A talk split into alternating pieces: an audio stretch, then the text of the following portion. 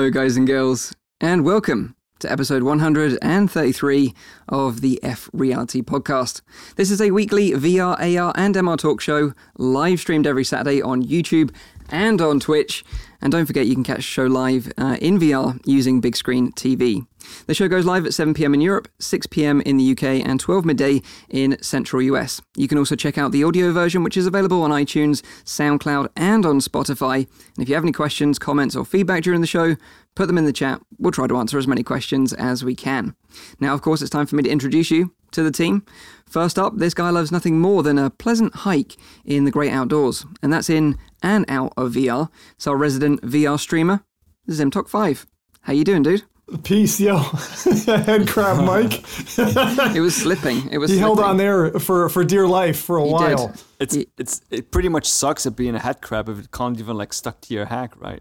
It's because I've got no hair. That's why. and to be fair, Nathan's one looks photoshopped on. So for the for the audio listeners, we've got a 50% coverage of heads in head crabs this uh, this week. Uh, yeah, uh, I wasn't here last week, but uh, thanks for the break, guys. Um, it was the weirdest and quite a nice experience uh, to sit down on the couch with my wife and be like, we looked at each other, we're like, it's been two years since we had a Saturday to ourselves. Like, it, it- I literally have not had that uh, window for a while, and I've been absolutely killing it at work. Like, uh, three weeks of just hell. So um, thank you for uh, the, the the day off, and um, Nathan for doing a fantastic job in the seat. Uh, I was really surprised. My wife was like waiting there. She literally did the whole like rub the hands together. She's like, "Oh, I can't wait to watch this fall down." And I was like, "I don't know. He did. He did a good job. It sounds like it started on time. It was running great. I watched the show back this morning." I didn't get a chance during the week, um, and it, it was it was a fantastic show. So uh, I think that's one of the nicest things about this is like even when the four-legged beast has the leg cut off, how well it's run, and we've done it with like all the different legs cut off, and it just runs well. So this is a great pod- podcast, you know. Yeah, and that's the thing. Like people don't realize we we've never missed an episode so far. We've never actually missed a, a podcast, and we've been doing this for like over two years now. That is like some serious dedication. And like you say, when when you're not on the show, like you know when I picked up the puppy recently, you're sitting there on a Saturday uh, evening. You're like, what am I doing with my life? Like you know, Yeah, I should be on a, a show right now. It's a very strange sensation. it is. But I love it's it. Like a, it's it's like that uh, missing limb feeling, you know. Yeah, absolutely. Not been with your VR buds. So. Absolutely. But glad to have you back on the show, dude. Absolutely. Um, so next up, this guy has got social distancing locked down. This is just a normal week for him. And I can say that as I'm exactly the same myself. It's my brother from another mother. It's of course Nathie. How you doing, dude? You alright? Yeah, yeah, I'm doing all right. And yes, I'm not going anywhere. Yeah. Yeah. This is a normal normal week for us. We don't leave the house. We don't Yeah. get sunlight. It's true. Welcome yeah. to uh, full time YouTube. Yeah, yeah, yeah. It's like like we have a pandemic going on all the time, basically. That's what it comes down to. But it means like when the when the whole world is on lockdown and everyone's struggling, we're like, well, this is normal for us Yeah. to a certain degree. although uh, although it is weird to be one of the let's say rare species out there right now who has still a relevant job. Mm, yeah, So Yeah. yeah, we can still um, make content, make money, hopefully. Uh, it, do- it doesn't impact you. You mean? Yeah. well, to to a certain degree, of course. Yeah, yeah, yeah. yeah, yeah. But you're good otherwise? Yeah, yeah, I'm good. I, of course, I miss the traveling. You know, I, I love to do that. Yeah, of Um, th- that was kind of my goal this year to you know go to more places, just just do whatever I want to do. If I see something cool in terms of games or hardware, I just go there and try it. Um, but uh, it seems like 2020 is kind of on a well, um, I don't know, roll. on a roll uh, by itself, basically, uh, without me uh, really riding it. but um, yeah, besides that, you know, being at home, it's it's it's it's okay. But I I do miss it. Yeah, I do. That's understandable. That's understandable. Uh, so next up, Belgium doesn't even want to let go of this guy. Uh, they just can't cope without him. It's the one and only Rowdy VR. How are you doing, dude? Maybe you can tell us a bit about your, your tale of woe. Yeah, I, I, apparently I'm I'm too rowdy to leave. Even like uh, the the entire situation uh, that went down for me, really shortly abbreviated, is that everything's been cancelled. Uh, up until this point, uh, in, in the foreseeable future at least, uh, like Belgium is currently in, in lockdown, meaning nobody gets in or out of the country at the moment. Uh, it's been it's been a very rough week uh, just to get everything arranged, uh, especially because as you all can see, I'm not in my own apartment anymore. Uh, since that, all, all the furniture has been moved, everything there has been moved as well. But my trip to Canada, I had to cancel as well uh, because of the flight. Uh, it's not going out anymore. Luckily, I didn't find an apartment there yet, so I haven't. I didn't have to cancel that. I did have to cancel all the hotels and the bookings, uh, and a lot of arrangements and appointments um, in the coming uh, weeks and months. Uh, but as of now, I, I, don't really know yet what is going on. We, we're just awaiting further news. I'm not mm. too worried. Uh, my parents have done a great job in like uh, giving me a place to sleep and eat, uh, so that that's been great. But for the rest, it's been it's been a bit hectic just to get everything arranged. Uh, I still managed to get my my basic setup set up, so I can still I can still do the podcast and I can still uh, record some VR and hopefully play some VR. That's the only positive thing about this. Since I'm not leaving next week, I might actually be able to play some uh, some of the games that are coming out next week. See, nice. It was, writ- it was, written in the in the in the stars for you, Rowdy. Yeah. Th- yeah. Thank thank you. Thank you. someone someone in the chat says Rowdy's in a sauna. He's sweating, sweating the virus out. So Johnny Wells. Or, or let me let me blow your mind. If, if you're watching the video uh, uh, version of this podcast, just just think for a second that uh, the background is his floor. Yeah, I'm, I'm actually just laying down. Like you're, you're on weird. like a bungee suspension system. Is that, that's weird. That's bending my mind when I think about it like that. I know. Thank you for that, Nathie. Um, but last, but by no means least, myself, the host of the show, Mike from Virtual Reality Oasis. Uh, we've got an epic show for you today. Some of the highlights include we discuss what came out of the Oculus Game Developer Showcase this week. Uh, the PS5 and Xbox One Series X specs were revealed, so we talk about them and how they sort of relate to VR.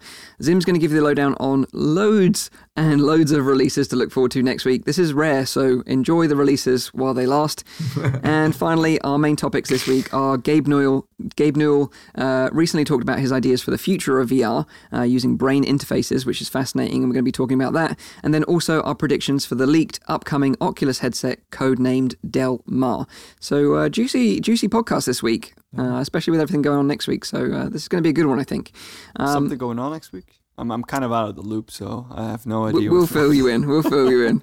Uh, but first up, let's find out what everyone's been up to this week and the highlight of the week this week. And maybe we can start it off with Rowdy first. Like, have you have you been able to play any VR content no, this week I, at all? I, I haven't played a, a single VR game uh, this week, mainly because I had to break down my entire headset uh, or my entire PC and like get everything in parts uh, uh, shipped to my parents' place now. Mm-hmm. So I haven't been uh, I haven't been able to play any any VR games, and I actually haven't played a regular game save for Ori uh, and the Blind. Oh no, I did I did play um, ah, how is it called Limbo. You guys oh, yeah, Limbo. classic. Yeah, yeah, yeah, yeah, yeah, yeah, yeah, Nice, nice. Uh, I did play that one. Very dark though, but mm. there's a uh, sequel to that that's really worth oh. doing as well. There's a re- like not a spiritual sequel by the same people, and I think it's done almost better. So inside. Inside, inside. I, yeah, inside. I have. I I am planning on starting that one uh, soon as well, just to to kill the time a little bit. Uh, but yeah, um, I just managed to get my VR setup back uh, up and running. So uh, hopefully, well, I mean, I haven't really tested if it works yet, but my laptop says like on the site here VR ready. So I, I ah. hope that is the case. nice. Well, it has an RTX 2060, so should yeah, be fine, right? Should be fine. Should be fine. yeah. yeah.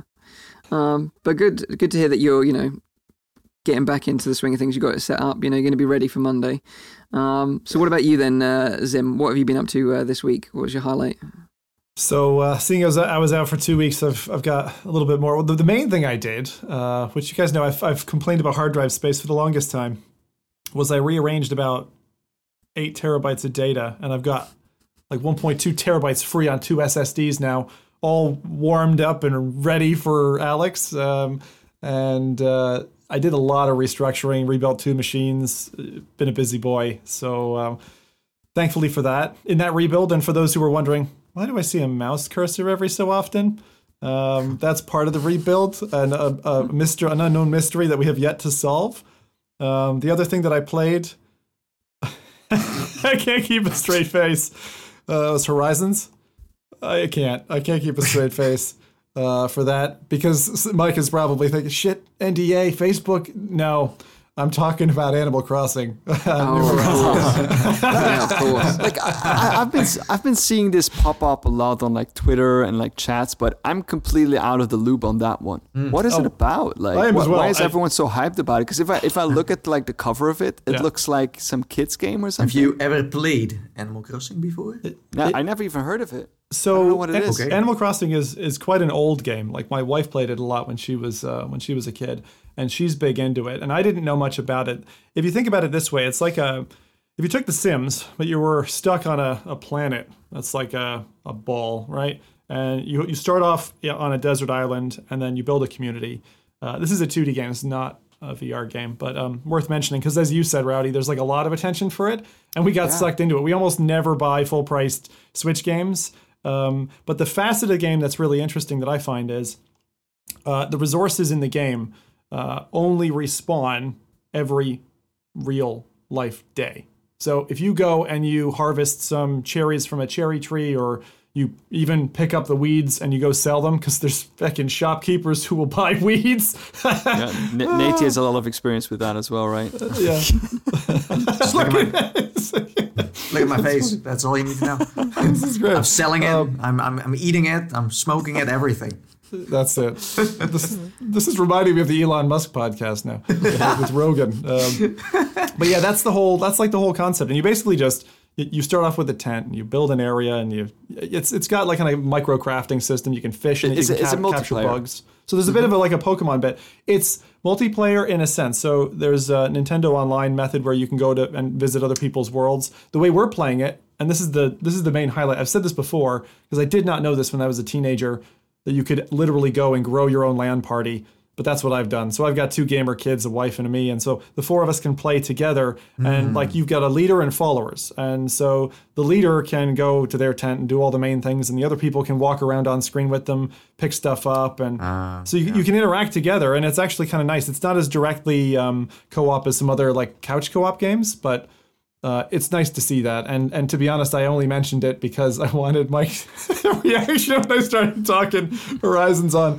Uh, for for for the uh, for to underscore, um, I don't have and I have no interest in. Uh, early access to Facebook Horizon um, that will come out at some point and I'll deal with it then. You know I just I, I just don't. So don't worry um, I know nothing of that. And if it's going to be good or terrible uh, I, I do think that though the one thing I was going to say with this whole uh, you know global situation at the moment I feel like VR has kind of let us down. Um, because although and you guys did a good job at calling out a number of the methods that people can kind of meet together with I still feel like we've not hit the nail on the head with that. Like I've I used to do it. I used to meet with my team. I used to have a stream team. We'd meet in Altspace and you'd try to put a Google Doc up and you try to like deal with a a spreadsheet or a presentation you were trying to give, you know, to the group. And it was really cumbersome. And I don't feel like we've matured much past that. Um, the only thing that I saw uh, tweeted by Callum Underwood, I think, uh, this week, or tweeted at him when he was asking the question, uh, was Mozilla Hubs, which looks really neat. It's Yeah. like a, a 2D and VR uh, merged capability to meet uh, in, in a virtual space. Is, is that uh, Mozilla from Firefox? Yeah, Mozilla? yeah, the Firefox folks. Yeah, so they, they made this kind of virtual meeting area that looks a lot like uh, the drop-in environment in a lot of the games that you've played, but uh, probably Altspace's like campfire scene is the first place that it looks like. It's kind of naturey and all that, and you get together. I don't know if you can like show this stuff. documents or stuff. Any of you guys tried that out? No, I haven't. I haven't heard of it from it yet. But I mean, I do like, uh, like in general, what Mozilla does. So Yeah. I am interested in that, and then especially because I've I said it already a couple of times. Like I want to get my workflow into a virtual reality environment. Yeah. Yeah. Like even if it's as simple as like just having like a, a huge screen and uh, like a whiteboard or like you know at least something that you can work in. Yeah. That would be that would be epic. It just feels like even a like if if, if someone could do for meetings in VR or, or virtual space, um, what Google did for search engines. What I mean is, back for those who were old enough to have seen Google when it first launched against like Hotbot and other search engines, when other search engines actually existed. um, simplicity, just like something really simple, works across devices. You know, just and, and I don't think it's it's that that like the the virtual part of it is like kind of like holding it back. I think it's rather like the input method. I think that really needs some you. work uh, to get it like nailed down into like something that doesn't feel like too cumbersome, but it's like adds to the experience. But just like as far as I know, there isn't really. I mean, there are some solutions for having your keyboard in virtual reality, but there isn't like a single Yeah. good one. I think. This- I think it'll come why- with the uh, with, with with the Musk brain interface. Oh, like yeah. because th- our our ability to create content or input into a system is not of sufficient bandwidth today. So, yeah, and I I think I think you know after all this going on, I think we're going to see a huge investment into these platforms in improving them um, because people realize now how crucial they are and how really how, how good they are in VR as well. And you know, it's a real And selling the crazy point. thing is that it's been going on for quite a quite a few years because I know that a couple of years ago I went to La, uh, Laval Virtual Mm. and there was a Belgian company there who won the prize for best virtual reality enterprise uh, development, and they were fully focused on making. Uh, virtual reality environments for the work environment, so no gaming aspect whatsoever, but really like really business oriented, and that's that's been now two three years ago i Mm-hmm. think. So there's been like definitely like i hope since then like some developments in that so. No, Well, there- e- e- even if people aren't convinced about it, opportunists are going to launch at it. It's just like with an app market, right? If there's an if there's an app possibility for kids, there's going to be a hundred of them, like pop up all over, you know, all over the globe because people are trying to get the spare change from people. Same thing here with this something like this happening. Even if there isn't a market for it, someone's going to go after that. Yeah. Well, I mean, there are a bunch of apps you can use for different things, like uh, you know, education and and, and uh, presentations.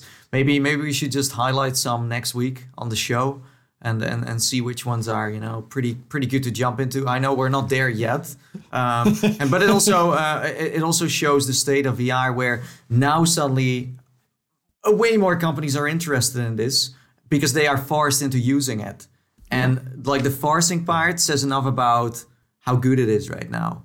Um, but yeah, let's ne- like ne- next week we can talk about some some good. I was going uh, to say it's a good suggestion. I, I'd skip a week though because Half Life Alyx and educational apps is kind of a funky, you know, Yeah, meld between it's the a two. diverse Maybe we, mix. You know, we, we, we can pull it off. I'm, I'm pretty sure you can learn some science from that Yeah. Plus, people are in need of it now.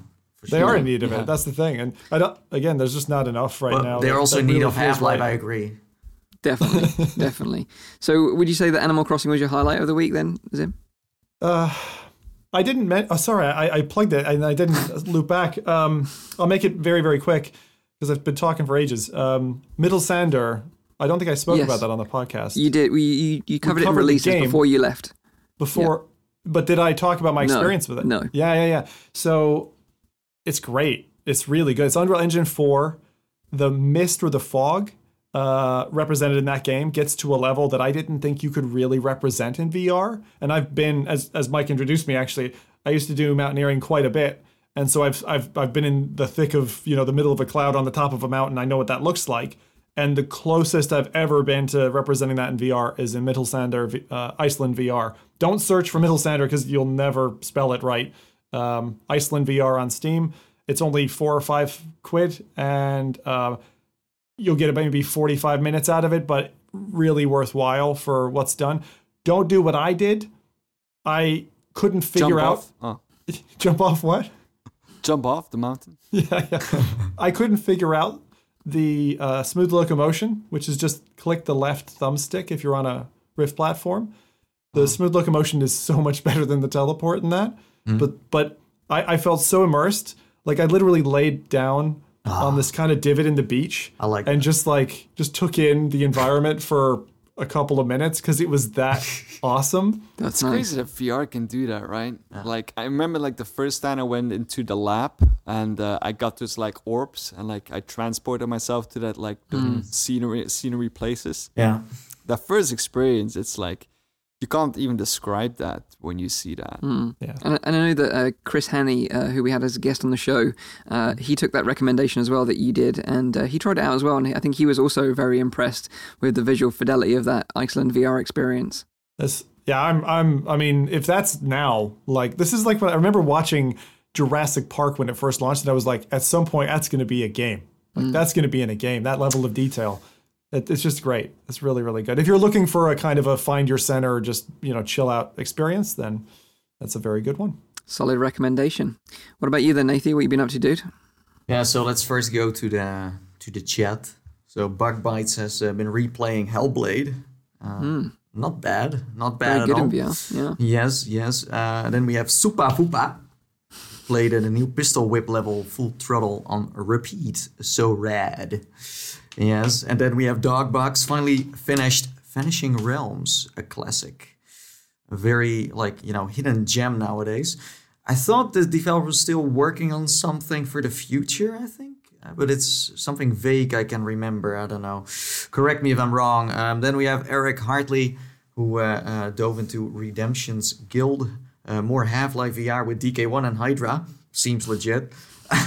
like casual. Uh, lots of uh, VR conferences. And that's, uh, that's about it for him. Uh, we have Mighty Quinn, uh, who played Star Trek Real VR Fishing. Also very relaxing if you like, you know, good Is, is that one game? Star Trek, real VR. yeah, yeah, of course. Yeah, that's one thing. Yeah, it's like a DLC. Um, and then we have Echo Arena that he also played. Last but not least, gaming science teacher, um, also Star Trek, Star Trek Bridge Crew, big screen, and rec room quests with my friends. Yes, Nice. very very social, Nice. right? Solid mix there. Yeah. Yeah, so um, as you can see, I have a ginormous VR face right now. I don't know, I can't get rid of it.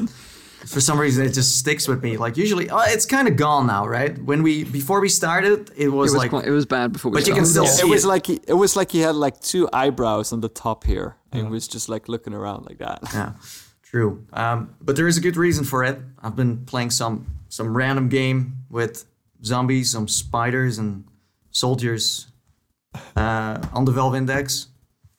That, that's all I can say. Uh, it's pretty good. Is that okay? I'm. I'm, I'm serious. I'm serious. okay, cool. So Well, there you uh, go. Yeah, uh, on to you, uh, Mike. Okay. Um, well, a bit like Zim, I've been playing a lot of pancake stuff. Uh, I played Animal Crossing. I'm really enjoying it as well. Loving You it. did okay. Yeah. Yeah, cool. like- like- How would you Hey, describe Wait, it? wait, then? wait, wait. Do, do I do I need to get into this? Am I missing out by It- not it's one of those things I think that you will love it or you'll hate it. It's Yeah. very very slow. It's like a life simulator, but very very slow. There's no So there's no real goals. You can do anything at your own pace. It's just about collecting bugs and just like living a little, having a bit of escapism, you know. Hang on, hang on. fun Any, anything at your own pace is a bit unidirectional or bidirectional when it should be unidirectional because it's like if you want to go fast, no, Yeah, it's more Caribbean in its in its undertaking. that's true, Everything is slow. That's true. um, but yeah, I've been enjoying that. I, I also played uh, the Resident Evil 3 demo, which is uh, available on Steam now. nice. Recommend it, by the way. It's only 20 minutes long, but it gives you a good taste of what uh, is to come in that game, which is coming out next month. Uh, and I've also completed Ori and the Will of the Wisps, which I absolutely adored. I thought that game was Yeah. beautiful and uh, yeah, highly recommend it if you're into that kind And, of and did you platformer. play all of these on PC or was Yep. it then Uh, Switch? well, uh, Animal Crossing is on Switch. Uh, the other Yeah, yeah. the other two are on PC. Uh, but the VR experience that I want to highlight is something I've I've probably talked about before on the show, and that is Emu VR. Um, it's kind of like a retro uh, video game emulator for virtual reality. Um, so basically, you can play all the old retro consoles and games. As long as you can find the files for them, basically. Um, and the cool thing is with this experience is you have your own bedroom uh, that you can decorate with your own movie posters and artwork. You can really make it your own space, and then you can place like multiple old school like CRT TVs around, uh, plug up all the different consoles to them, and play all the classics till your heart's content. Uh, but what's really cool about this is that they recently added an update to the experience where you can add light gun support. So this means that you can play um, light gun games like Duck Hunt, for example, on the Nintendo Entertainment System. You can play Time Crisis on the PlayStation 1, and you can play like House of the Dead 2 on the Dreamcast. But what makes this even better is that you can have all three games running at once, for example, and shoot between the screens. So you could be playing duck. Yeah. So y- this is like Multitasking. this is like pro level. So you can be shooting a duck and then like pointing the, the, the light the light gun at the House of the Dead screen, and then take out some zombies. Then jump into Time Crisis and du- duck in and out of cover and take some bad guys in that as well. So when you when you play them all three at once, it's amazing. um, and, and and this really just shows off the magic of VR because you couldn't do this. It, it, it's not physically possible any other way other than in virtual reality. Um, so it's a really, really cool experience, and the fact that you've got light guns now, which you can also spin and gunsling like a like RoboCop, basically when he's like flicking his gun around, is is totally badass. Um, and it's completely free. You know that that's the most amazing thing about it. So if you want to check it out, Emu VR, uh, go and check out the website, which I think is just called Emu VR, and then just email the developer to add them, add you to their Discord, where you can get the latest download, uh, which is just on PC, by the way. I should preface that it's not So available a, on a question about that because I, I dabbled back in 2014 with emulators and, and these kind of virtual reality arcades. I, I understand the the shell uh, is is uh, that the emulator itself is is is is free, but are the actual titles underneath like how do you get access to the content part of it? Like it, Yes, it's got to be the dark side of the web, right? That's the reason yeah, why yeah, it's free. of course, of course, yeah, yeah, yeah, okay. the- the- you know, and, and like I just want to preface, like I don't condone piracy in any way. Um, you know, these are these are like retro, retro, retro games that I've probably bought a thousand times over in the past anyway. Yeah, yeah. And I know that doesn't justify it, but still. Um, so I won't go. You know, like if you want to find the games, you'll you have to search them out yourself.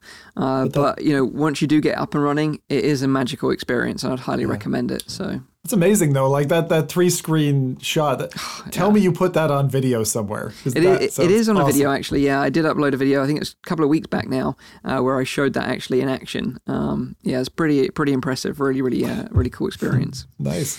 Um, so cool. Let's get into uh, some news then. And the first bit of news, of course, this week uh, is about Half Life Alyx, and that is that the preload has now gone live on Steam, meaning that you can download the game in advance and get ready uh, prior to it going live on Monday, the 23rd of March, which is two days away. It's incredible. I can't believe this has come around so fast now.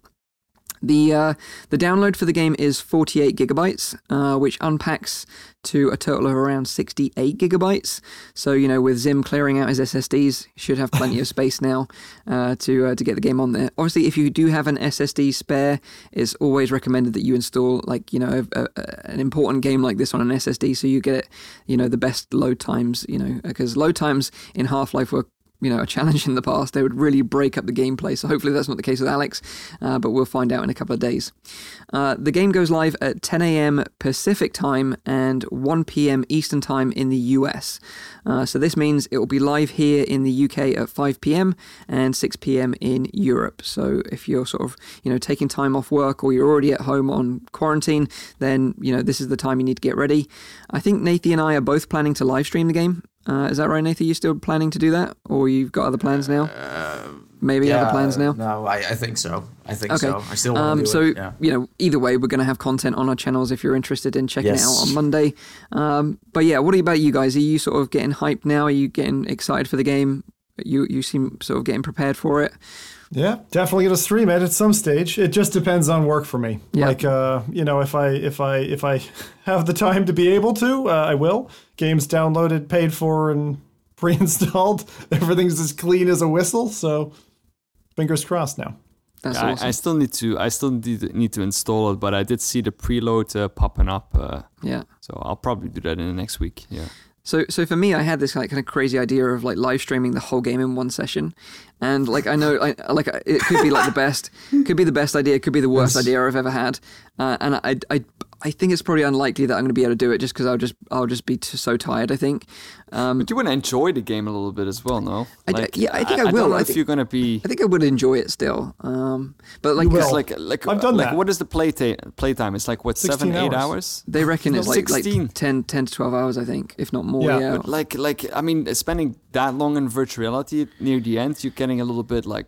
Yeah. I I would Well. I've like- done that. Like, I mean, I did I did all No, of I- I'm not saying it can't be done, but I'm saying like that's still enjoyable. The It last is. two hours. It can be. The thing is, you're, you're going to have the same thing. It's a it's a stamina game, no matter which way you look at it. Hmm. And there's a hill, right? So Yeah. you start off, you go up, you get to the point where it's like, oh god, this is a pain in the ass. But that's what I mean. And then and then you get past that, and and you get into the like just static plateau of like, okay, now I'm playing the game, and and that's when your head clears and you can really just kind of flat out enjoy it for as long as it lasts. as long as that- some part of you doesn't kick out. Like for me, it'd be my feet because Yeah. I'm flat-footed. Yeah. And about eight hours, nine hours in, they start to go, and I'm just like, it's not my back or anything. It's not like back muscles, which a lot of people who sit in office chairs. Like many of us, uh, for for the whole day, that that's normally what goes for people. But for me, it's the feet. Yeah, yeah. So the, like, the, the thing for me, it's mostly like you know, I, I like to do like my sessions in VR like rather short, like a maximum of like two hours, since Mm. that's like the, the time that I can like really enjoy a title. Yeah. And then afterwards, I, I take a break. And even if the break is like an hour or two hours, and then afterwards, like jump back in. That works much better for me and that allows me to enjoy the title much more. Yeah, it'll be an interesting experiment because I've never streamed like that long before, and to prepare, I've like had to rejig my uh, index controllers because obviously they they've got an internal battery. I don't have a second set, so I've had to be, be a bit creative, and I've got a battery pack with two wires going to them, like the Hydra days, um, and I'm going to be playing that way. So um, they're going to be charging and playing at the same time. But that's my plan. Whether it'll work out or not. Who knows? I could just be in for an hour and then decide to nope out. It's Uh, it's, it's crazy. I bought I bought a 20, 2080. I have two extra Valve Index controllers. I also Yeah. got extra base stations. I have eight base stations in total, old ones. But then I also had the new Steam VR 2.0s.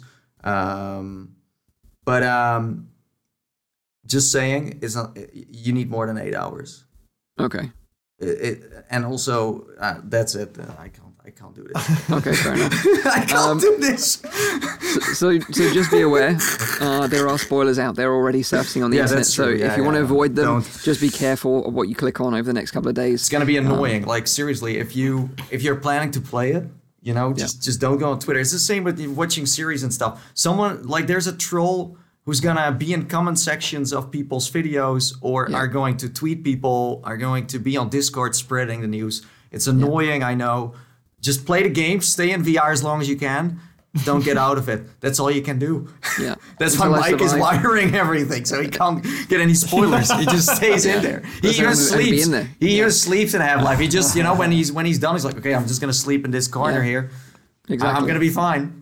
That- that's why cardboard the box. head crab is next to him, so Oh, that when he wakes up and he use sees that thing, pillow. that he does like it like There's loses. a pillow. Yeah. Yeah, yeah, that's good. Uh, so there you go. Half Life Alyx available to preload now. Hype is real. Can't wait. oh god. Um, next bit of news this week is that we got some specs for both the upcoming new consoles from Microsoft and Sony. Uh, further details were provided for both the Xbox One Series X and the PS5. Uh, did anyone catch the PS5 live stream? Oh my god, I- it's so wacko. Very- very That guy is. What's his name? Dave. Uh, Mike Cerny, I think it is, isn't it? yeah, Yeah. Jesus, he's uh. Oh my god, he's like. If, if, the comments are great. One of them said, I think it was like, this guy could tell me to kill my father, and after 50 minutes, I'd I'd do it. You know, something like that. Because he's so robotic in his presentation. Like he looks like an android. he should have been cast for Star Trek. This this fella. Yeah, and the thing the thing is, if you missed it, um, the live stream was titled "The Road to PS5," and a lot of people were saying like thinking this is going to be a reveal like video, like you know they're going to show trailers, like r- uh, unveil some games that they're going to be releasing on the new hardware. Sadly, that wasn't the case. It was a real technical deep dive, and they were like going into how many transistors each component has, and how fast the SSDs were, and how they were optimized, and Wow. although I appreciate the technical detail, it completely bored me to tears. And and like you said, you know, I wasn't alone. The community definitely felt it as well. Um, But on those, because it was a it was a chat, right? That you that you were in. Like they're always negative. They're Yeah. always negative. Yeah. They're yeah. always. but I think I think the video has has like three hundred thousand likes now and one hundred fifty thousand dislikes. So there's good good percentage They- of people were confused anyway. They, they yeah, yeah, I think, but that's it. Like, but there's also the side to say that you don't get to see that kind of stuff about graphics pipelining very often. No. And again, another commenter was saying on the on on the YouTube uh, cut of it, talked about um, walking away with like a, a graphics engineering um, Degree. degree. Yeah. and you listen to it. I mean, the guy's cadence in his voice and everything. He sounds, and the fact that he he went through that entire presentation that way, it's incredible. Like he he sounds like um, some very practiced lawyers that I know. Yeah. Um, he's just immaculate in his presentation. So I Hmm. love seeing that kind of creature surface because it's it's amazing to think like these are the people who be- are trapped in a, in a closet engineering their entire lives come out and then you put them on stage for a presentation. It's great. I love it. But to be fair though, like like in the chat, like Nim Sony says as well, like the stream was called a deep dive, uh, so it was rather appropriate to have like you know all the technical details to be revealed during that time. Yeah. Um, so I, I I mean if it's if it's a deep dive, it's kind of makes a little bit more sense to like really. It's not a community event. You know, Yeah. it's more like I th- talking about the technological Yeah, they- the They, they could have maybe communicated it better, but on the other side, it creates hype again because we were all expecting something else. So you Hmm. spread some extra news that you know in the end is kind of unnecessary. Uh, So it's Um, but yeah, it kind of reminds me of John Carmack when he talks. You know, very, uh, you know, very sort of like on the same level. You know, goes through it very methodically. So, in very similar to Carmack, I think. Carmack's a mousetrap though, because Carmack leads in with stuff that you can get, and you're like, oh yeah, I get it. And then before, like, you, he just keeps you. going with these like these sentences that just run through detail, and it goes off the deep end, and you don't realize it, and you're like. What Where the hell I? is he going on about? where, where are we? I don't get. I haven't understood the last three minutes. I am laughing here at Sepafuppa's comment. He said, "I slept well after that talk. Actually, yeah, me too. Um, but in terms of specs, like I won't go into like the full specs, but basically on paper, the PS5 is roughly twice as powerful as the PS4 Pro in terms of GPU, CPU, and RAM. So it's going to be a bit of a beast of a console by all accounts. Um, PSVR was mentioned very briefly during the stream in relation to audio specifically, but nothing really any more than that. Um, all we know so far is that the PS5 will be backwards compatible with the current PSVR headset, uh, which is great news for those out there that have invested in that current headset. Although it's unclear right now which PSVR games will also be backwards compatible because there's a bit of hit and miss between what games will and what games won't be backwards compatible. Um, of course, hopefully, we'll get a new PSVR headset eventually alongside the new console, but I think we've talked about this on the show before that we don't think it's going to happen just as the console releases. Um, on the Microsoft side, we also got some tech specs, which of course sparked the big, you know, comparison between the hardware uh, of the two upcoming consoles. But as we know from the past, you know, the specs on paper doesn't really matter so much. Because when you bear in mind, like the PS4, for example, it's not as powerful as like the newer Xbox consoles, but it still sold, sells significantly better than than Xbox right now. Um, but again, spec-wise, the Xbox One Series X is roughly twice as powerful as their current flagship console, the Xbox One X. A lot of confusion with the X's in these Xbox console generations, but it is what it is. Um, but basically, these these two machines now they're they're, they're becoming more and more like just high end gaming PCs, you know, in terms of specs. And I think you know at this point, although you know there there is some differences in the hardware, it's always always always about the content. You know, I think that is the most important thing. Yeah. Uh, content is king, and I feel like at this current point in time, Sony is definitely winning that race because they're they're pushing out some really amazing content at the moment. I think. But Xbox in general has been like slacking a little bit in that department. I think the past couple of years, even like they mm. had a few really solid titles, but they they just started off really well, and I think everyone kind of expected it to keep on going on that roll mm. Yeah. back in the beginning. But yeah, it can't, I don't know. But it's hard to to compete with, of course, a company like like Sony that has so much so much experience in gaming for so much years already, and have been acquiring all of these kind of studios, and like even the novel fields, like we see them doing that for virtual reality as well Yeah. Yeah. they and Oculus are really competing for like the best kind of dev studios. So Yeah. like they, they are basically securing their future a little bit into the gaming market as well. So if, if VR becomes the big thing that everyone is expecting it to be, then Sony has already acquired a couple of those studios. Plus, I, I, I, I feel like if there if um, if if there's like you know a momentum going on with one console, like for example Nintendo Switch right now, PlayStation Four for a while, then the good titles come with that. But if you as a console maker uh, kind of falls behind, then it's also hard to get developers on board. Even if you pay them uh, loads of money, then they become maybe timed exclusives. But with Sony, it's like they just have an exclusive. They they had so many exclusives that never came to any other platform, and that has something to do with their success. They can pull that off with the studios they I, I work do with. I do wonder then if for like other like companies like like the bigger ones that have not invested yet in virtuality, um, if if they see like titles like for example now Half Life Alyx dropping, are they gonna be like did we miss the ball? Like you know are we, are we too late now with investing? Well, I think this Since is the Sony has thing. been Like doing it for such a long time. the whole already. industry is is about to watch this go down. I think they're all Yeah. waiting, holding their breath. They're going to see what the reaction is to this game, and and this is why I keep on saying this game is so important to the VR industry because I think a lot of the success rides on this game from a traditional gamer's perspective. You know, yeah, um, true. I, I think I There's think a it, lot of community hurt, though. I think in this because the price tag for entry is still pretty high.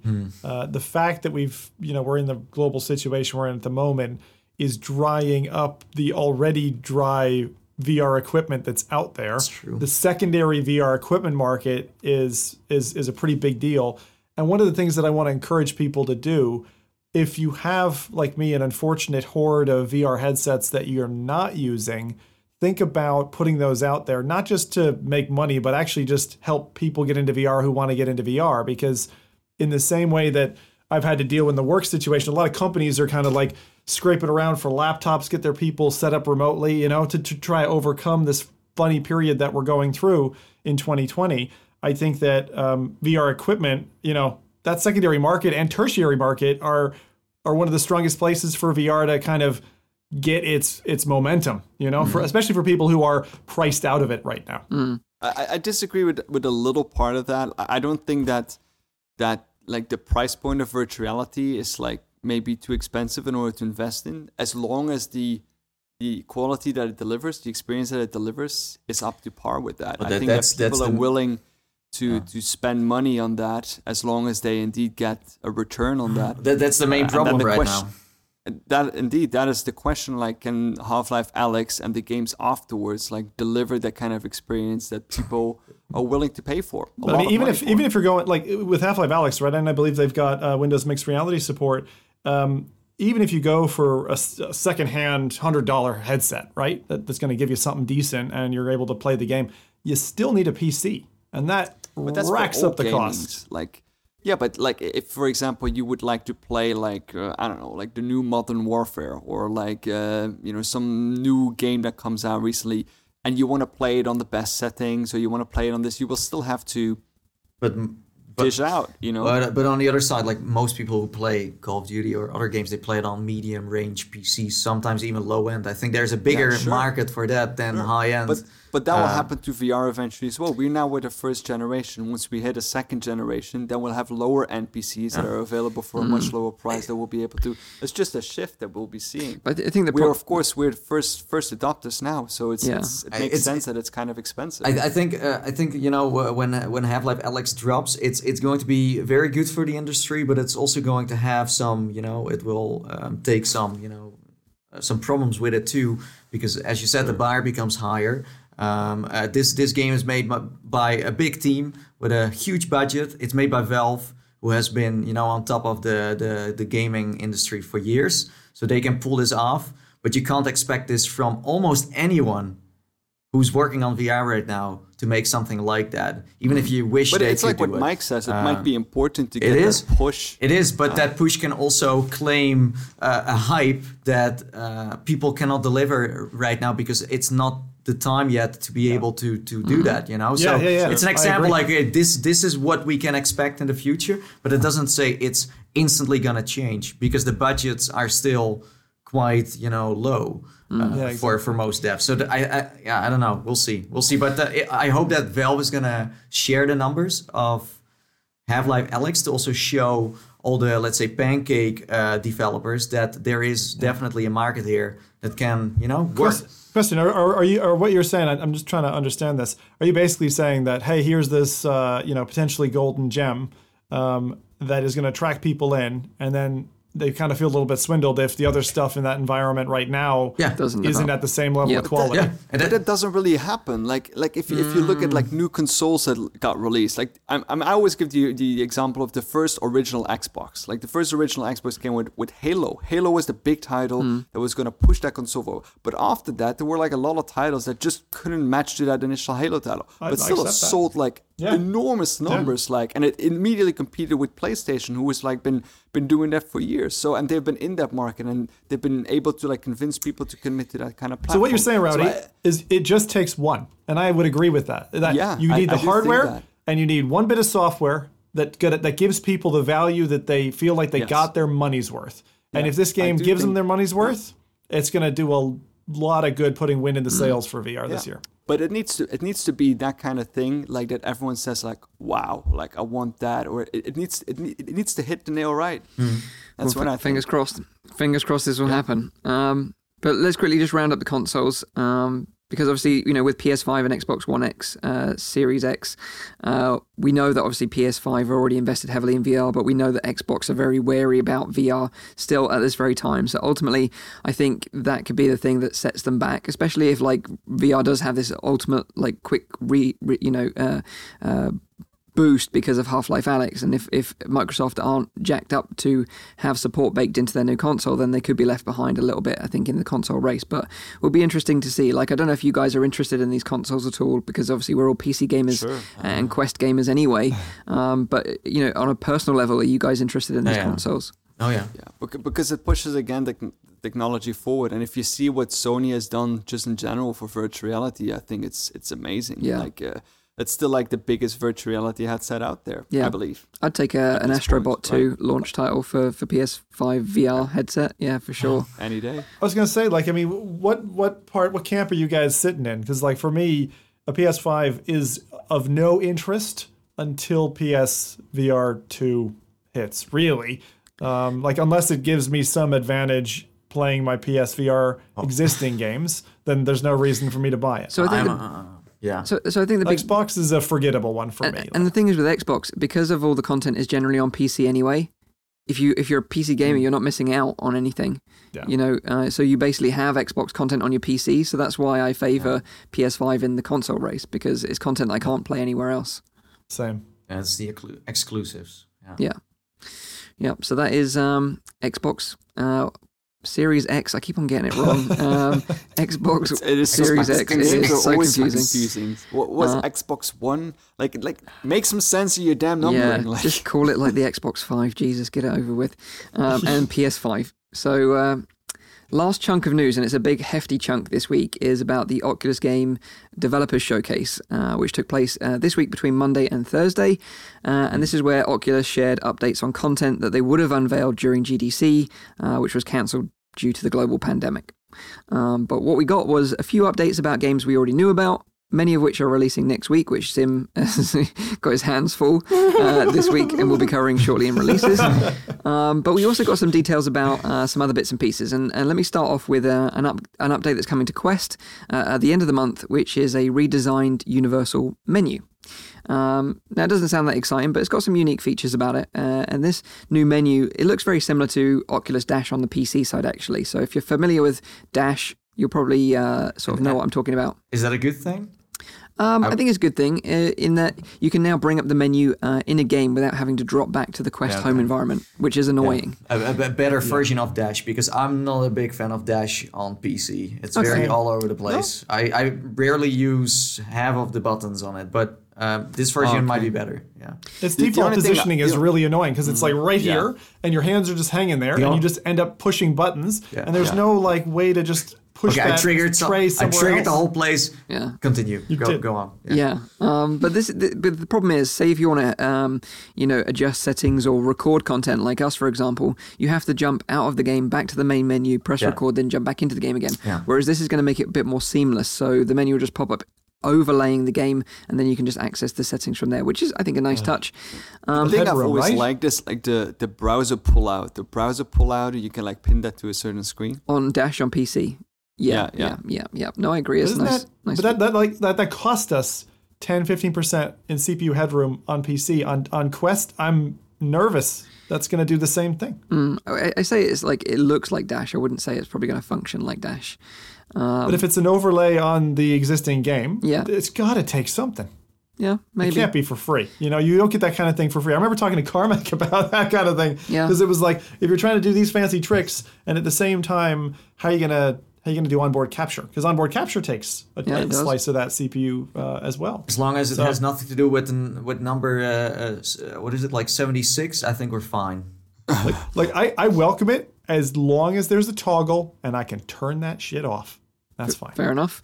Um, so alongside this new menu that Zim will be turning off, uh, there's, they're also adding. Um, I think that's a good point, though. I, I yeah, do think that's yes, a good point. Fair, Yeah. fair.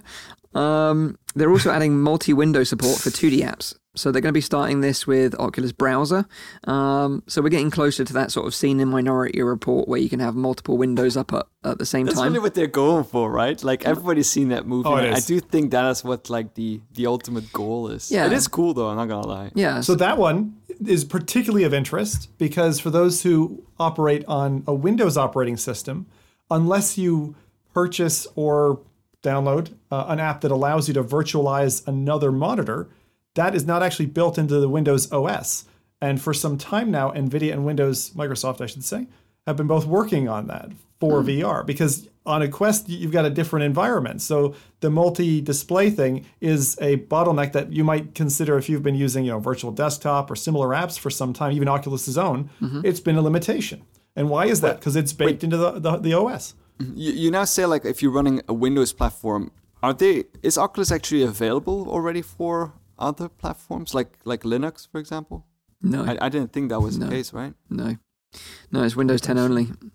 Yeah, yeah. Yeah, on PC. so. Um, so yeah, you've But got that's these. what I'm mo- saying. They're breaking that with this with this extension, and it's really cool because I think in the in the video that they're showing, what Mike is alluding to is um, it, it- three monitors is what they showed. yeah, I think three windows. Yeah, yeah, Yeah, yeah. it's cool.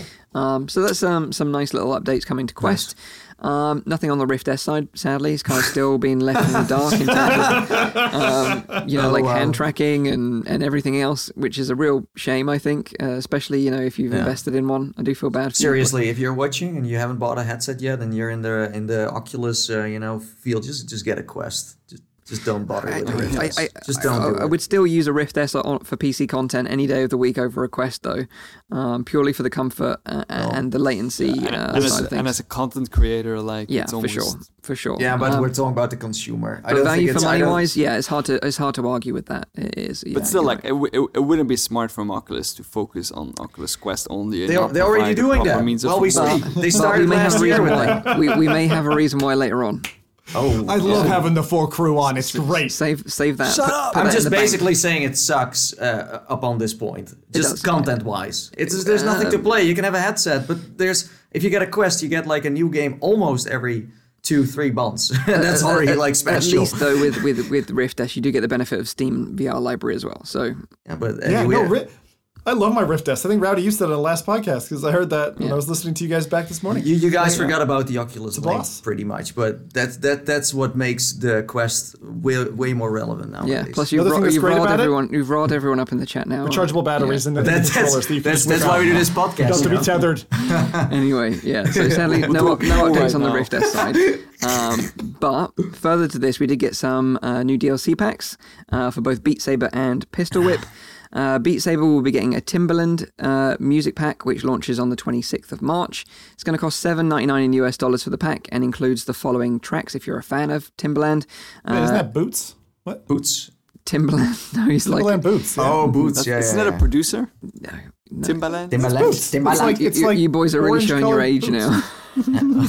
um, okay, so the Sure five tracks, Timberland tracks, are Has a Meaning, Dumb Things, While We're Young, What I Like, and Famous. They're the five tracks.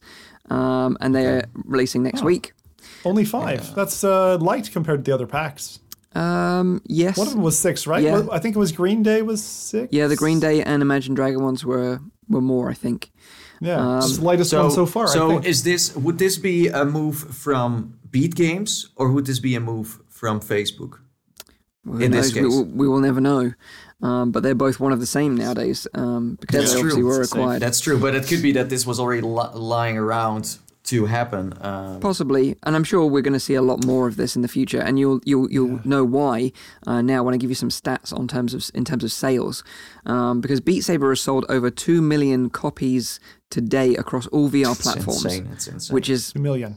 Two million, yeah, which is pretty incredible. And this is the real kicker: they've sold over ten million songs through downloadable content. Um, Wow. So this is obviously you know huge, Amazing. huge uh, revenue stream for them. So I think like I'm gonna I'm gonna give uh, Timberland, who obviously is probably watching this podcast. I'm gonna give him a tip. Like next time that he he does like you know, does he actually do gigs? Because he's more like a producer than. Anyway, What, the what, what kind of music is it? I, I have no idea what we're like talking hip-hop. about here at all. hip hop, yeah. Uh, well, very broadly, yeah. But um, like next time when he performs those songs live, he should have like two people playing like, Beat Saber in the background. playing yeah. Beat Saber live Yeah. on the on the background of, of like the show. Like I think that. I, Yeah. I, I'm waiting for that actually to happen to see that live on like a like a festival or live at like some kind of show or gig because I think that'd be amazing. Yeah, there you like go, the Timbaland. Choreography and all that kind of stuff with Yeah, you got a So- viral video on your hands right there. You know. So Make what you're happen. basically saying, I kind of hate to say it, is that microtransactions also work in VR because in a way, you know, the game you buy it, but then the songs are also like extra things you buy. Yeah. Although not in a pay-to-win kind of uh, site, but Mm. you know, if you don't just sell the whole game with all the songs in there, but you kind of sell crisscross some other things, it works. Well, I think to a certain degree, this had a lot to do with like custom tracks. Um, because you know they made it so much easier to buy them legitimately. It's like the Napster effect. you know, yeah, yeah, yeah. it's easier to buy uh, these music packs than it is to sideload the the harder, and- the more you you you uh, earn. Yeah, okay, Yeah, like like fair I enough. gave up on custom Beat Saber tracks a long time ago now because I just I can't be still, bothered. I, s- I still honestly think that, and we'll probably talk about this later, but I still honestly think that the next headset that comes from Facebook, whatever that is, will come with free Beat Saber oh yeah, yeah, yeah. I think because because that, that that was that was the model that made sense right out the gates when we saw that originally was. You, you, you don't you don't pay for the framework you pay for the songs that you want you know over and above the base yeah, it just makes so so much sense yeah. So in terms of stats, you know, congrats to to Beat Games. I think that's uh, an amazing milestone. Uh, really sort of setting the trend in the industry right now. Um, next is Pistol Whipped. Uh, Pistol Whip, sorry, not whipped. Uh, Whipped. Pistol whipped. Pistol Whipped. It's the game where you whip uh, cream uh, with a pistol. Um, that's getting some uh, DLC, but this DLC is free. Um, and is called the Full Throttle Update. Some of the chat were playing this uh, this week. Um, this update includes a new Mad Max uh, inspired level, new game modifiers, and more weapon customization with skins and stuff like that as well. Um, that update released on the 18th of March on both PC and Quest and is available now for free. So uh, if you're interested, go and check that out.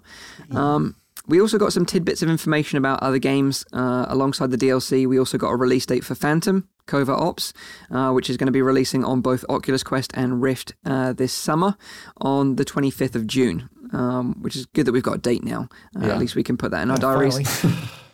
Uh, because having tried the game recently when I visited nDreams, uh, the game is shaping up really, really nice, and the Rift, uh, the Rift version, particularly on Rift S, looks brilliant uh, because they've really uh, spent a lot of time to upgrade the visuals on the PC version of the game, um, which is a really nice touch. So you know, I think I, both. I take it from your from your comment there, Mike, and a couple of comments you've made over time. That's the version you'd recommend people Oh, play yeah, for if they sure. have the option. Oh, Like, by- if, by you have the if you have the option, play it on the PC. Yeah, and the thing is, like you know, there's some games in the past, like Journey of the Gods, where it didn't really matter which platform you played on because it looked the same.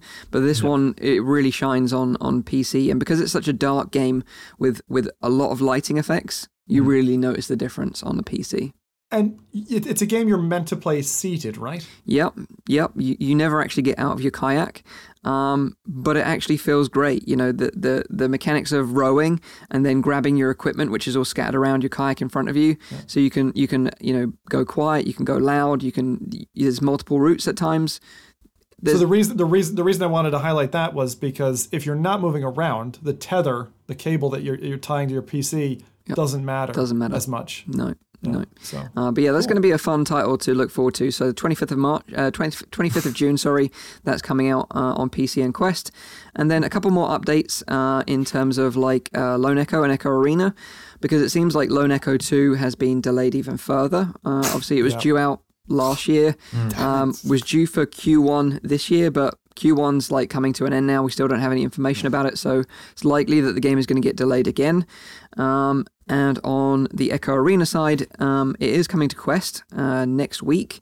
Uh, they've got a closed alpha which you can apply to be part of, uh, and the alpha starts on the 26th of March. And I've put a link uh, in the description of this uh, stream so you can sign up for that closed alpha if you're interested in checking it out on Quest. I, I think by, They need by to hurry up though. I think- like uh, I, I think I think it's gonna be a problem if they wait like much longer because like people are probably starting to forget about the first title, Yep, yep. right? well, I think by by the moment it comes out, there's already a new VR headset around. Uh, Quite possibly. Quite possibly. I don't know why they keep pushing. Like they already have almost like no IPs going on right now, and they push them and they push them away uh, because It's such a like They have I'm been- looking so forward to that one. Like, They have been oh. they have been uh, like doing so many marketing campaigns with that game, you know, at E3, at other places. But as Rowdy said, people forget about it. So w- why did you spend all the money on promoting it? Well, you're only pushing it to a point where people don't even know it, it's around anymore. But I think you hit the nail on the head there, and we're going to touch on that again later on. But why they might be delaying these might coincide with some information we were going to share Yeah, later. yeah, yeah. Um, but and, and like you guys said, you know, I appreciate all these updates. I think it's great. You know, Yeah. we're getting information about these games. But what we were wanting was some new game announcements. You know, we wanted that from that you know that come out like in the upcoming months, not Exactly. like oh hey like June and August and maybe next year Yeah. and maybe. eh. But even that, to a certain degree, I wouldn't mind. You know, they said, "Oh, like we're working on like this game. It's going to be an, an, a title for next year." At least we've got like a roadmap of stuff to look Yeah, forward to. Because exactly. Yeah, yeah, It's just strange because they have been doing that like for the past like like years. Yeah. They've always had like things like to look like you had Asgard's Wrath, you had Stormland, Yeah. Medal of Honor, Lone Echo, Lone Echo Two. Yep. Like there was always like something going on, but now it feels like you know what is like the next exactly, big exactly. thing. But we I might mean, know of why. course, Medal of Honor is still have. we might know the reason why. It's- Um, so we'll, it's we'll funny though like look reading into those announcements i'll tell you what i got from all of that and i know it was a little bit of uh, it was little tidbits of information. I really liked the amount of information they put forward in that um, uh, in that kind of week of content that they were dropping for game developers. In other words clarity on yeah, re- like on how to get your game through the hurdles necessary to get on the store. Yep. like that's the most clear they've been so far. And the second thing, reading into it, and again, this will probably get me in trouble saying it, but I think from what I've seen out of Oculus in the last like month, it looks like they've developed a software tool for capturing on Quest better than they have before. And I would hope they would release that publicly at some point because uh, what I can see in their footage, it's improving. And I, I would, I would hope they're like tuning that up, and eventually it'll become public release for content creators. That'd be nice. Because I see that in what they're releasing. that you would know? be nice. And, and microphone access, you know, for for Yeah, yeah, direct content. direct yeah. recording, that type of thing. Yeah. Like I would be way more interested in that than Dash. Yeah, yeah, true. in my. Um, But yeah, it's a shame we didn't get any like just tidbits to look forward to in the future.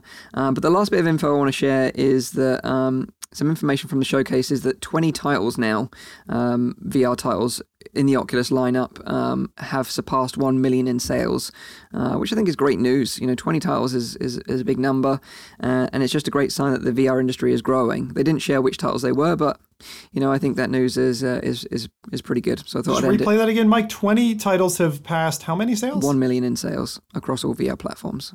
Sorry, one million units or one million in dollars. 1 million in sales units passed. Yeah. Okay, that's really good. Wow.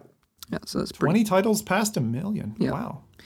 Um, I, I want that list. oh, uh, I want that. one list. million sales. It might be. It might be revenue. Actually, sorry. It might be revenue. I was gonna say because Yeah, one million. Sorry. Sorry. Yeah. It, it might be revenue. Yeah. Apologies for okay, that. okay, that's Um, better. So yeah, that is the um, understandable. the Oculus Game Developer Showcase. Uh, obviously, like Zim touched on, there's loads of information for developers. That you know, this was predominantly for developers, um, but obviously we got some gaming information as well. But if you're a developer, I'd highly recommend you check out some of the YouTube uh, conversations, particularly between like somatic Bruce and the guys there on the team about like you know best practices and stuff that they can uh, do It's, to it's good they make that content for, for developers and also uh, being transparent to everyone, not tell one dev this and tell the other dev nothing. Uh, by having these videos up, everyone can watch them. Also, if you're not working with them yet, then you know what you can expect. So this is and and then maybe the consumer who maybe also watches it then understands a little bit better what's going on behind the scenes. So uh, it's good for everyone.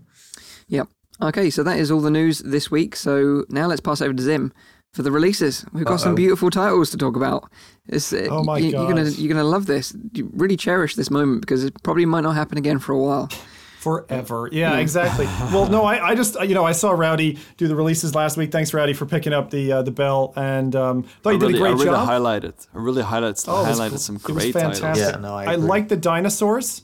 That Um, one, I yeah. loved Rowdy's uh, Rowdy's quote. I got to quote Rowdy. He said, "Every kid goes through a dino- dinosaur phase, and some kids get stuck there, like Rowdy." um, and normally, like my target for the week uh, when we're doing releases is find three things. Right? Rowdy did five. So feck it, this week I'm doing seven.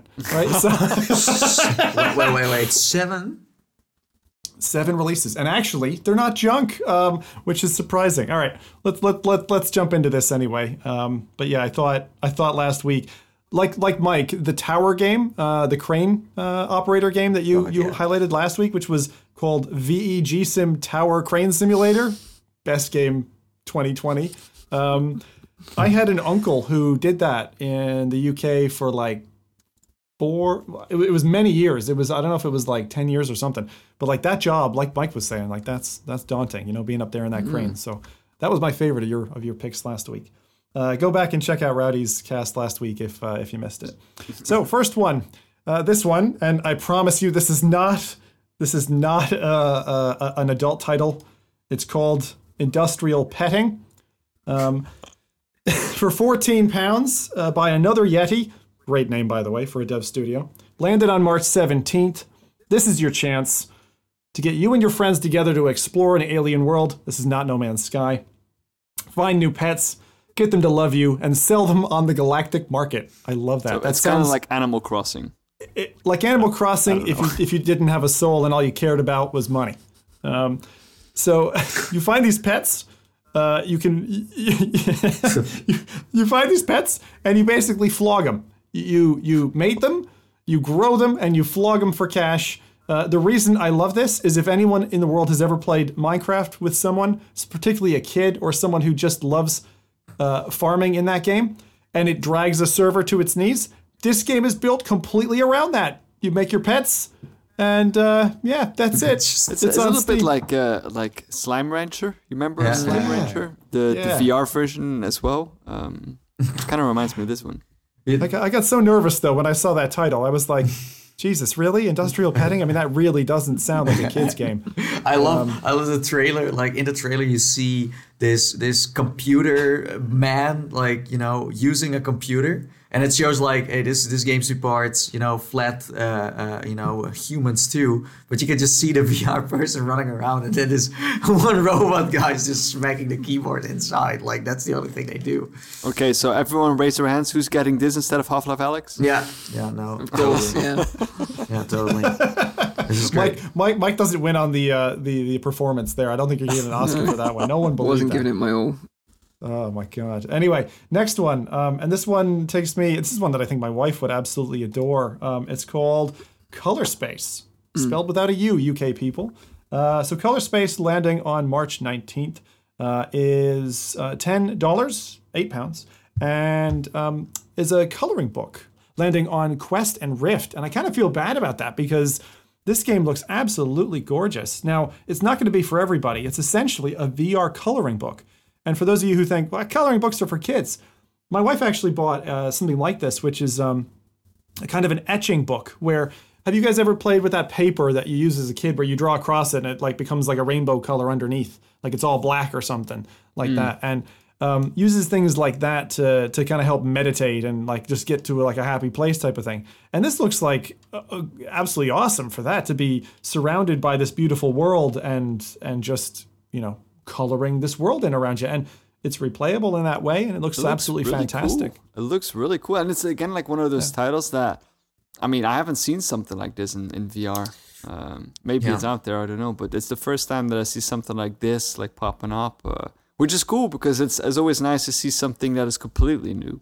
But in, Yeah. in terms of like, it's more like a paint dropper than a coloring book because you you Yeah. can't like color outside the lines, which would of course drive me nuts. Um, but you just drop the color in there, and it kind of yeah, Like, like But with the your- the with your effect that it uses is quite cool, though. yeah, yeah. It It's- looks it nice. has like this coloring effect. honestly like drawing uh, uh, within the lines with a VR controller is like you know it's too sensitive for that. That's Uh, when you're pro. Maybe maybe with the Valve Index with the finger tracking, just use your fingers, you know, finger uh, painting.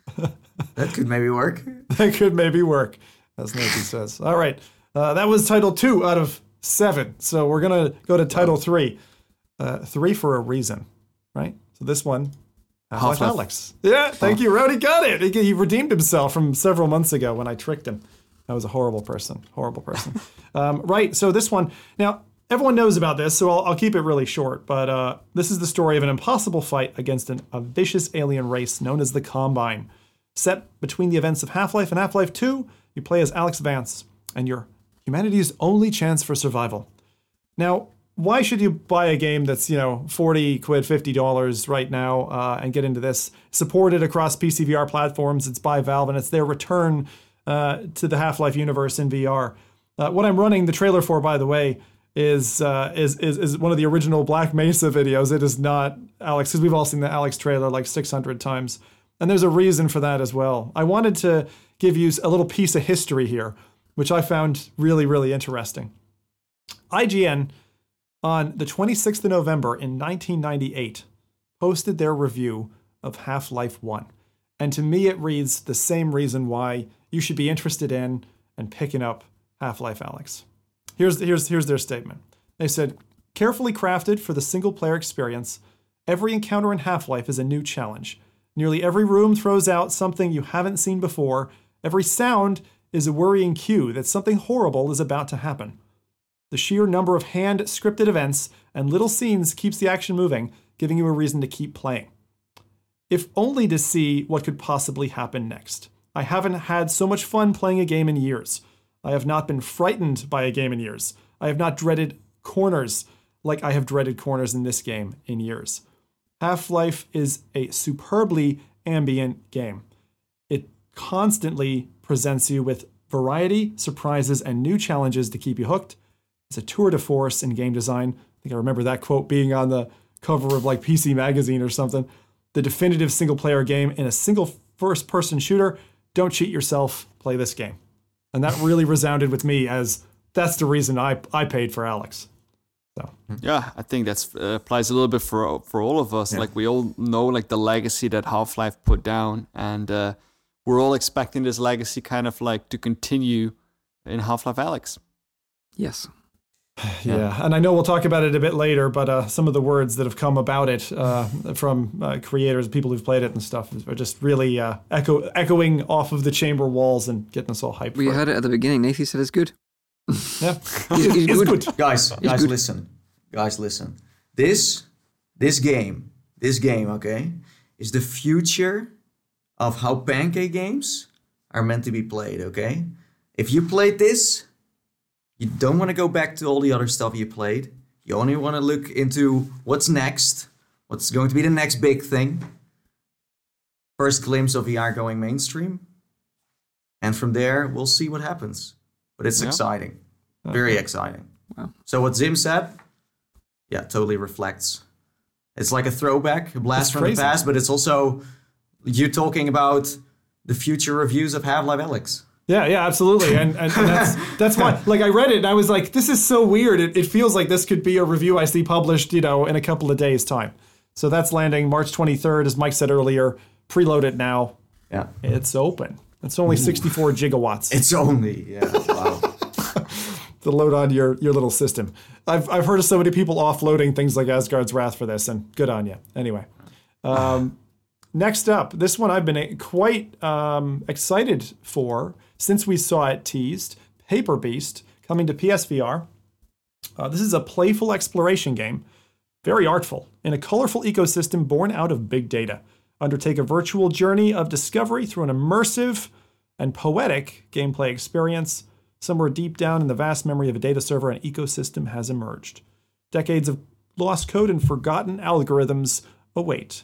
So in this game, you get to explore this kind of expansive universe with these weird, like paper created creatures and go on a journey. So you, what you're basically saying is this is how my work laptop looks like on the inside. Exactly how your work laptop looks on the inside. Flowers. There's a lot more made seedy stuff though. A lot more a dark, lot, dark a lot more things. ones and zeros. Yeah.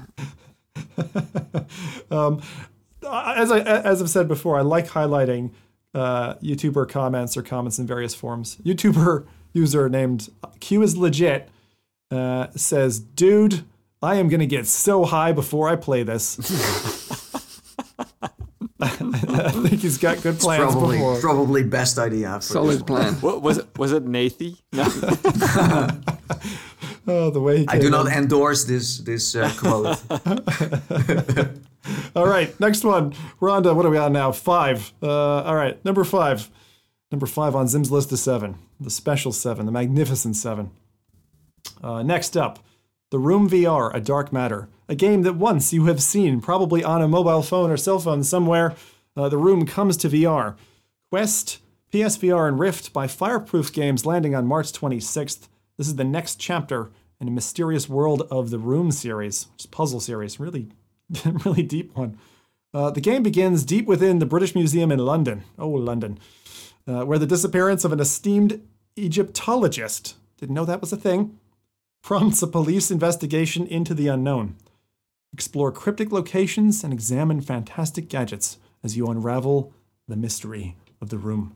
This looks the assets in this. What for those who were watching video, astounding. Hmm. Like really looks great. And to be able to play a game like that on Quest, you know, or PSVR, Rift, my God, that's awesome. I can't I can't wait. Uh, it does look like the kind of game that I would get incredibly frustrated in because I have like no patience for this kind of stuff It's a puzzle game. It's a, it's a puzzle game for sure. Yeah, Hardcore Like, puzzle game. Did you guys not play this one at OC6? Yeah. No, Oh, okay. Uh, oh, didn't get a chance. yeah. Yeah, they Oh, were I- showing it at OC6. They were they should they had this like cordoned off uh, area it was for it. like- And Yeah, I, Very I, well I played hidden. it on Quest, um, and it, it was like really nice. It was like a really cool, solid uh, puzzle game. So if you love so- puzzle games, then this is a must buy in my opinion. Plus, the setting was in like Victorian London, which was totally my jam in a police station. So I was like, you know, living the dream. You know, It So it's it my good. office. Yeah, exactly. yeah, Mike's like Mike, Mike's like I got this. I got I got this. this. I, Got I've this, been here before. You know. Um, all right, cool. So let's go to uh, game title number six. Another mysterious hit from Twisted Pixel. Uh, The guys who dropped on us very recently, Path of the Warrior, and some of you will know from Wilson's Heart. This is an original first person action adventure that first landed more than a year ago on Oculus Go. And obviously was 3 DOF at the time, is being given the touch of 6 DOF, the 6 degree of, degrees of freedom that allows you to move about and shake your booty. Um, I don't know if the game actually includes booty shaking. Uh, but it's got a, a series of kind of unlockables as you go through this kind of colorful uh, first person shooter game. It's got some characters listed in the trailer. I don't know if you've got playable characters in it or how that goes. Have any of you guys played the Go game? Because I haven't. No, It just looks No, very it's the 18. First time I hear of it, actually. Yeah, it looks very, very It 18. looks weird. it looks weird, but it looks like it might have some goodness to it. And that's the thing. Like seeing as we just saw Path to the Warrior, which you know you guys really liked. I mean, hugging an alien running down Fifth Street uh, looks looks like could be lots of fun. So this has enough pizzazz and kind of oddness to it that it really entices me uh, to want to go and play it. The B Team. yeah, it's been mad. Um, Nice. so that was that was title six. On to title seven. As Mike said, this is like a crazy run. When was the last time that we had this many titles in a go? and good ones as well. Good games Uh, and good ones. Yeah, that, Good that's. ones. I mean, I, I was gonna edit it down to seven, but then or down to three, and I was like, I can't. I just can't because there's so much here that's good. Um, I believe we talked about this actually not too long ago. Down the rabbit hole on Quest, PSVR, and Rift by Cortopia. March 26th. This is dropping a relaxing adventure puzzle game. Reminded me of um, uh, of, of of Lucky's Tale a little bit, where you're like looking at a scene um, and guiding a character through Wonderland. And this is basically you're you're you're guiding through a scene that is set prior to Alice's arrival in Wonderland, because we know she fecked the place up. Uh, and in the game, you discover another girl who's in search of her lost pet, Patches, uh, that has wandered into Wonderland. So you guide her as she moves through the mysterious world looking for her pet. But which way will you go? Looks like you a know quite what this endearing reminds tale. me a little bit of? Like the, the gameplay of that? like uh, the Curse of Monkey Island. Yes, yes, yes. Very much like the Curse of Monkey Island, like a um, oh, what's that genre of game called? Point and click. Point and click Yeah. adventures, which frankly my my kids just explored. And um, there's a game called Un- Unforeseen Incidents, which is very wonderfully timed with the current pandemic situation. If you want a, a point and click adventure that's really quite good, try Unforeseen Incidents. I played it a Like- couple like, of years ago. It's actually funny. Like uh, there was a point and click game that got me into neuroscience. Did it? eventually. What? Yeah, yeah. That's What not a joke. It's called uh, Gray Matter. Oh, oh, Yeah, you've mentioned this before on the It show. I got think. yeah. that that's the the original game that got me interested in, in neuroscience and That's drove me into that direction. yeah, That's really interesting. awesome. But the, the the impact we, we should do this at some point, like trace back our roots of like what led us to here game wise, mm-hmm. because I think that's quite interesting. But those are my seven. Quick recap in case you wanted the titles again. Industrial Petting, Color Space, Half Life Alyx, in case you forget that one, Paper Beast, The Room VR, A Dark Matter, B Team, and Down the Rabbit Hole. I'll also quickly That's- mention that Down the Rabbit Hole is very cool. We got to play at Gamescom Um, Mm. yeah, and And it's, that is a casual one. Yeah, by the way, that one is pretty easy to play. It's still a Very puzzle game, relaxed. but got Very platforming relaxed. elements to it as well. Yeah, and Yeah. Uh, what I love about that game is the deeper you go down the rabbit hole, you can look up to see where you started, Oh, uh, and it's still there. You know, it- it's very smart design. You, you can see that uh, this week Zim is doing the races again because uh, no dinosaurs. Shame on you. Yeah. What do you mean, Rowdy?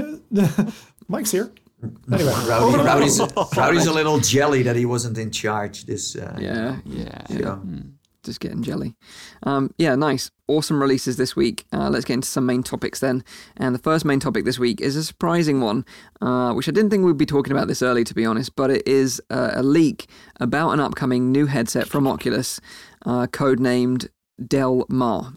So the codename uh, follows previous headset codenames such as Crystal Cove, Monterey Bay, Santa Cruz, uh, which just like Del Mar are all coastal locations in California. Um, so kind of following the trend there.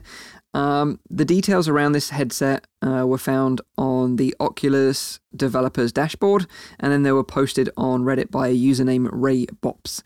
Um, the post basically was a screenshot which showed um, Oculus Del Mar development uh, above, uh, no, sorry, below Oculus Quest development. So you had like the Oculus Quest development, then you had Oculus Del Mar development underneath it, and it had this kind of like a bit of wording underneath it which read, the information contained on this page is restricted to early Del Mar developers only. Do not share this information. Any questions should be directed to the Del Mar First Access Forum or your Oculus partner. Whoops. Yeah. So yeah. somehow they, th- I don't know what happened, but this information is out there.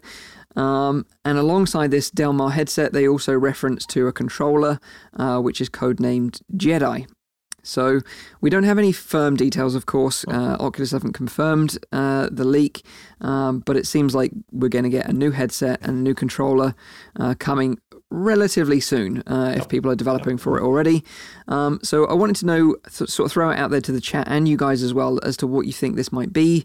Uh, do you think it's going to be an Oculus Go successor? Do you think it's going to be like a uh, an Oculus Quest Pro, maybe a Rift 2, or maybe even the AR headset that they've been teasing about, uh, OC6. I'd like to know what you guys uh, think. So, so what you just said, that's all we know because I've seen I've seen articles on this, I've seen videos on it, people claiming that it's standalone, that it's uh, successor to. So that's all fake news. It's all just clicky, click, click. People it's all just guessing. speculation. It's all speculation based So on like did- yeah. no one knows. No one knows. Um, Okay. Also, it sounds a bit like a like a deliberate leak. I'm going to talk more about No. that shortly because I think you're on the money there, and I'll tell you why. Um, but what do you guys think this might be then in terms of headset? To think As about? you said, like if they're already developing for it now, Mhm. like the thing is, the Quest is still pretty good Yep. to have around, so I don't think it's dead.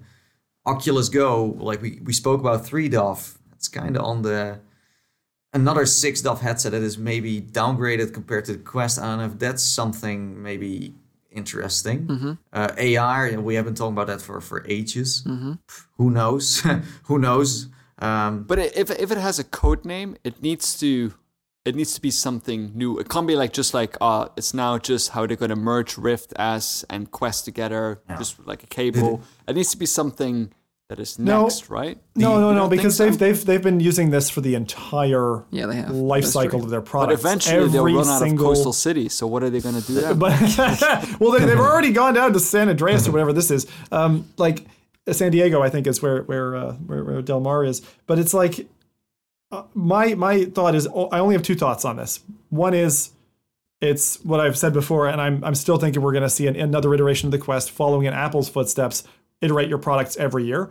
Um, and then the second one, which just leads me back to the other uh, milestone that we've got, is when they said we're working on an AR headset. But I, I feel like it's probably too early for them to have teams focused around AR. So I'm going to go with essentially Quest 2, especially because it there's need- a it needs to controller be- change. It needs to be AR because the last two letters of Del Mar. And I, I, I think my, my personal opinion on this is the same. Like, uh, I do think it's too early for AR as well. Um, I do think they're working on it, but I think it's too early for them to release a, a headset. Um, but I personally think it might be a Rift 2.0. Um, because if you think about it, I think the Quest is solid as it is. I think you know it's selling very well. I don't think they want to confuse the market with Quest any more than it currently is. But the Rift S is kind of like people like it. It was a minor upgrade. It was a stopgap. It was a stopgap headset, and I think this might be the true Rift 2.0 that we actually wanted prior So to Rift competitor to competitor to index essentially then like go toe to toe. Yeah, Competitor yeah, You hit the nail on the head there. Boom. Be- because if you think about it, you know, Oculus have got a couple of markets covered at the moment. They've got the Quest with standalone, they've got Rift S with low end PC accessibility. Yeah. Now it's ready for them to go, right, let's go full balls to the wall.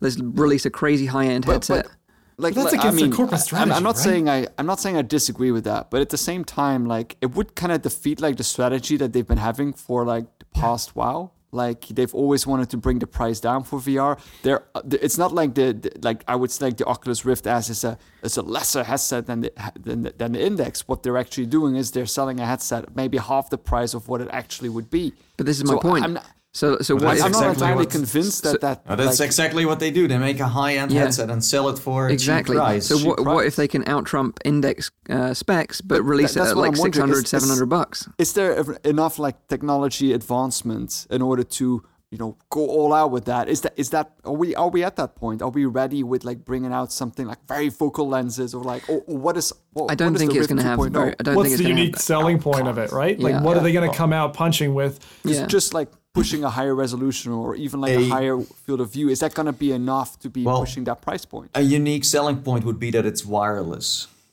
Mm. I think. But you, you, you're right, actually, touching on the varifocal thing, because they te- teased that a long time ago. That would be a really unique selling point. Because if but you I could don't think that's ready at this point possibly And who not, would care? Like, Well, I like, mean, like performance wise, they when would care, of right? course Del Mar would come out then um, But like, why would why why would it why would your average consumer care about varifocal? Just just just because they're able to push better looking games on the it's hard to sell. But but say for with Half Life Alyx, for example, if you looked at Alyx's glove and it's close to your your face and you can see all the detail, and then you move it away, and then it, the varifocal moves to the background, that that is a real key selling point. And, they- and they- maybe sell, maybe though. as well like I, I mean i'm not completely up to date with like the uh, the uh, the technology of that but maybe it might also reduce the requirements from a from a, a pc could could well be with like especially with dynamic foveated rendering, which we've talked about on the show before. What Um, Watto's saying eye tracking, and I again, you know, with the branding, with the moves that they've already gone, you got to think Facebook's going to want for more data acquisition, and we saw it in their presentations at OC6. Like eye tracking, it has to be in their next headset. And it also, really does. if you think about it, like say if they could push this really high end headset, utilize eye tracking for performance saving, and it runs on the same hardware as the Rift S, that would be pretty incredible. Um, so you know, this is all speculation, of course. This is just us getting excited about new hardware. Um, but the thing is, as well, like you touched on this earlier, and around sort of this seems like intentional, and I think it's an intentional mm-hmm. leak as well. I don't know why I think that. I just have this like gut feeling, and it's around the timing because I don't know if you guys Yeah. remember.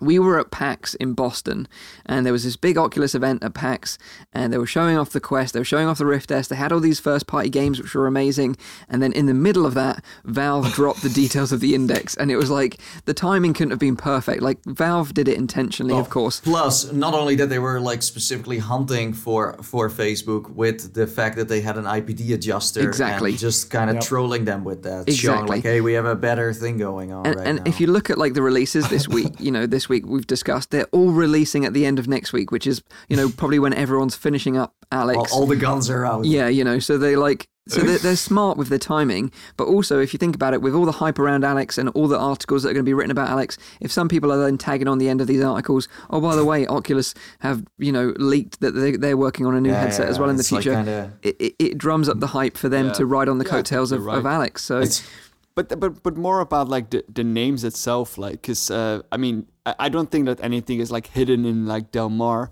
but jedi is a very specific kind of name for a, for a controller and that can mean two God. things it's either like like a wand right like a wand but i don't think that that is a strategy oculus Please is no. going for or it would Hmm. be like hand controllers I think it's hand controls. It's the midichlorian thing.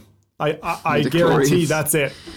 No, no, no. I, like that's it. Like when you're thinking about it, what does it bring out? It brings out the whole kind of like let me do the magic side, you know, of, of the whole force. That's Mm. that's where the Jedi. uh, It is not that Lenovo goddamn headset that was selling for hundred several hundred TAR, dollars that does one thing. No, and to kind of loop that. us back full circle, I think maybe this is why we haven't heard any releases like of new titles or like you know talked about hand tracking on a PC platform because maybe they're Because saving all this They for want to release it on the to sell it. Yeah. But like, well. it needs to be a physical controller then. It's not like some uh, kind of. Oh yeah, AR no, I think it will have physical controllers and hand tracking. Yeah, built into If it's it. mentioning but- if, if it's mentioning the controller, it will be. Yeah, because they- they're mentioning the controller. I, I would expect more like a like a glove type of thing with some kind of feedback. quite right? possibly, quite possibly. It's, a, gloves. it's kind of crazy. If, if, if that's really the thing, it's crazy to think about that. Like Oculus has been, or Facebook has been making, you know, so many so many awesome games for the last uh, three years with other developers, and then Valve just drops one title, and the whole uh, place needs to some something needs to get out because the game. So it's it's crazy to see what the reaction to this is. Mm-hmm. Even get going so far as like pulling a, a headset out of your you know magic hat.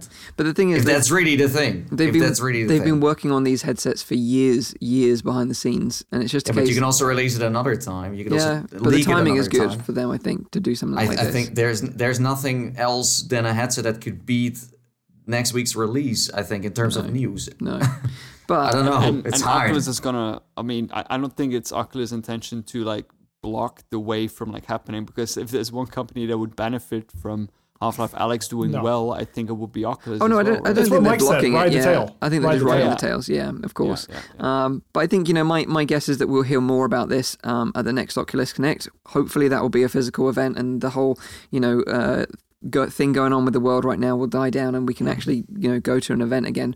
Because I think that would be a real shame. I'd, I'd be really disappointed to miss an Oculus Connect. Someone someone said like it, it it might have already been showing up behind closed doors from last year. You know, it's the same with the Quest. Yeah. It has been around for very long. We just have never seen it in the public eye. What Yeah. about the uh, Uh, the the dome? They had a, a dome headset as The well. half right? dome, yeah, Half that was the very Yeah. focal one. That was the varifocal uh, Yeah, yeah. headset. Oh Um, my god. so yeah, no- ho- Getting me all excited here. one? Who said gloves? Who said gloves? I said I think gloves. Rowdy Yeah. said gloves, yeah. Rowdy, I can't think of anything else. You know how much I'm there sitting with my bike glove all the time.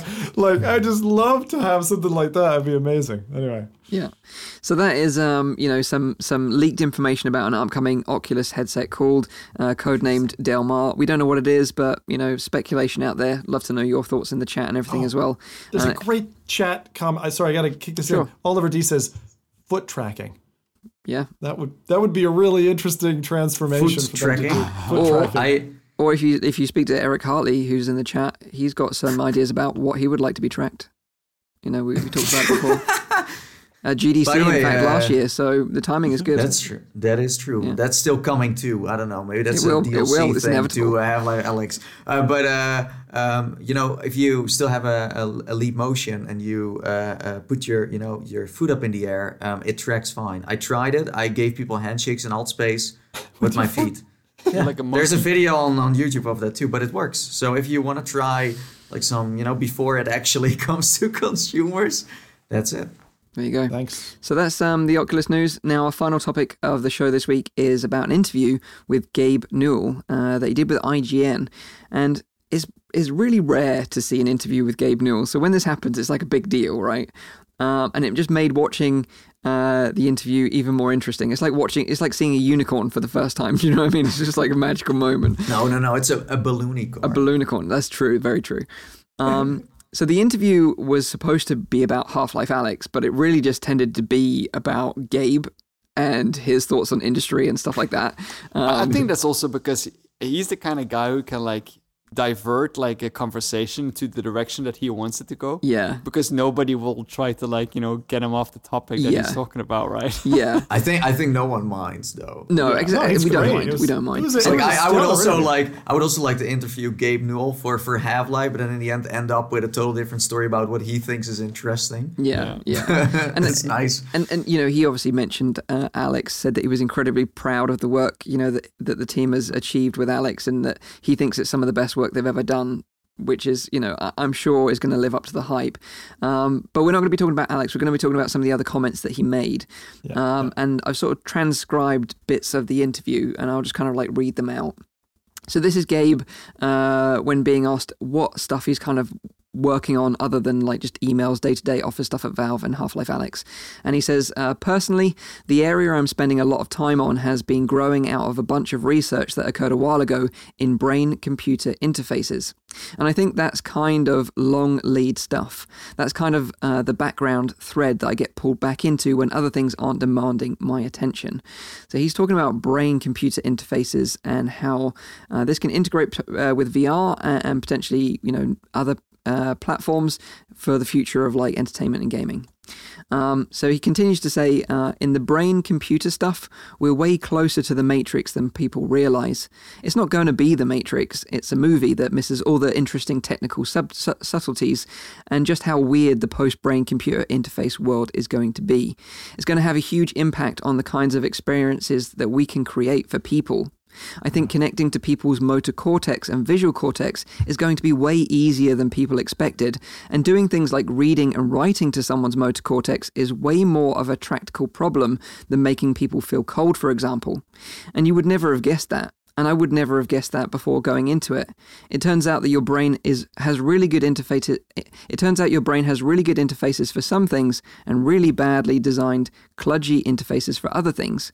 The fact that your immune system gets involved in your perception of temperature means all all sorts of weird parts of your brains that uh, participate in the sensation of being cold, whereas your motor cortex or your visual cortex are much more tractable problems. And then he sort of rounds it up by saying it's an extinction level event for en- every entertainment form that's not thinking about brain computer interfaces. If you're in the entertainment business and you're not thinking about this, you're definitely going to be thinking about it a lot more in the future, which is pretty mm. amazing. Yeah. Oh, he, he had some like some of the stuff he comes out with. This is the thing that these guys they just they're just like behemoths in the industry, right? And they they come out laying down these statements that thankfully for Mike for quoting and, and, and putting it so eloquently. Like, it's amazing to see that just roll off his tongue, so to speak.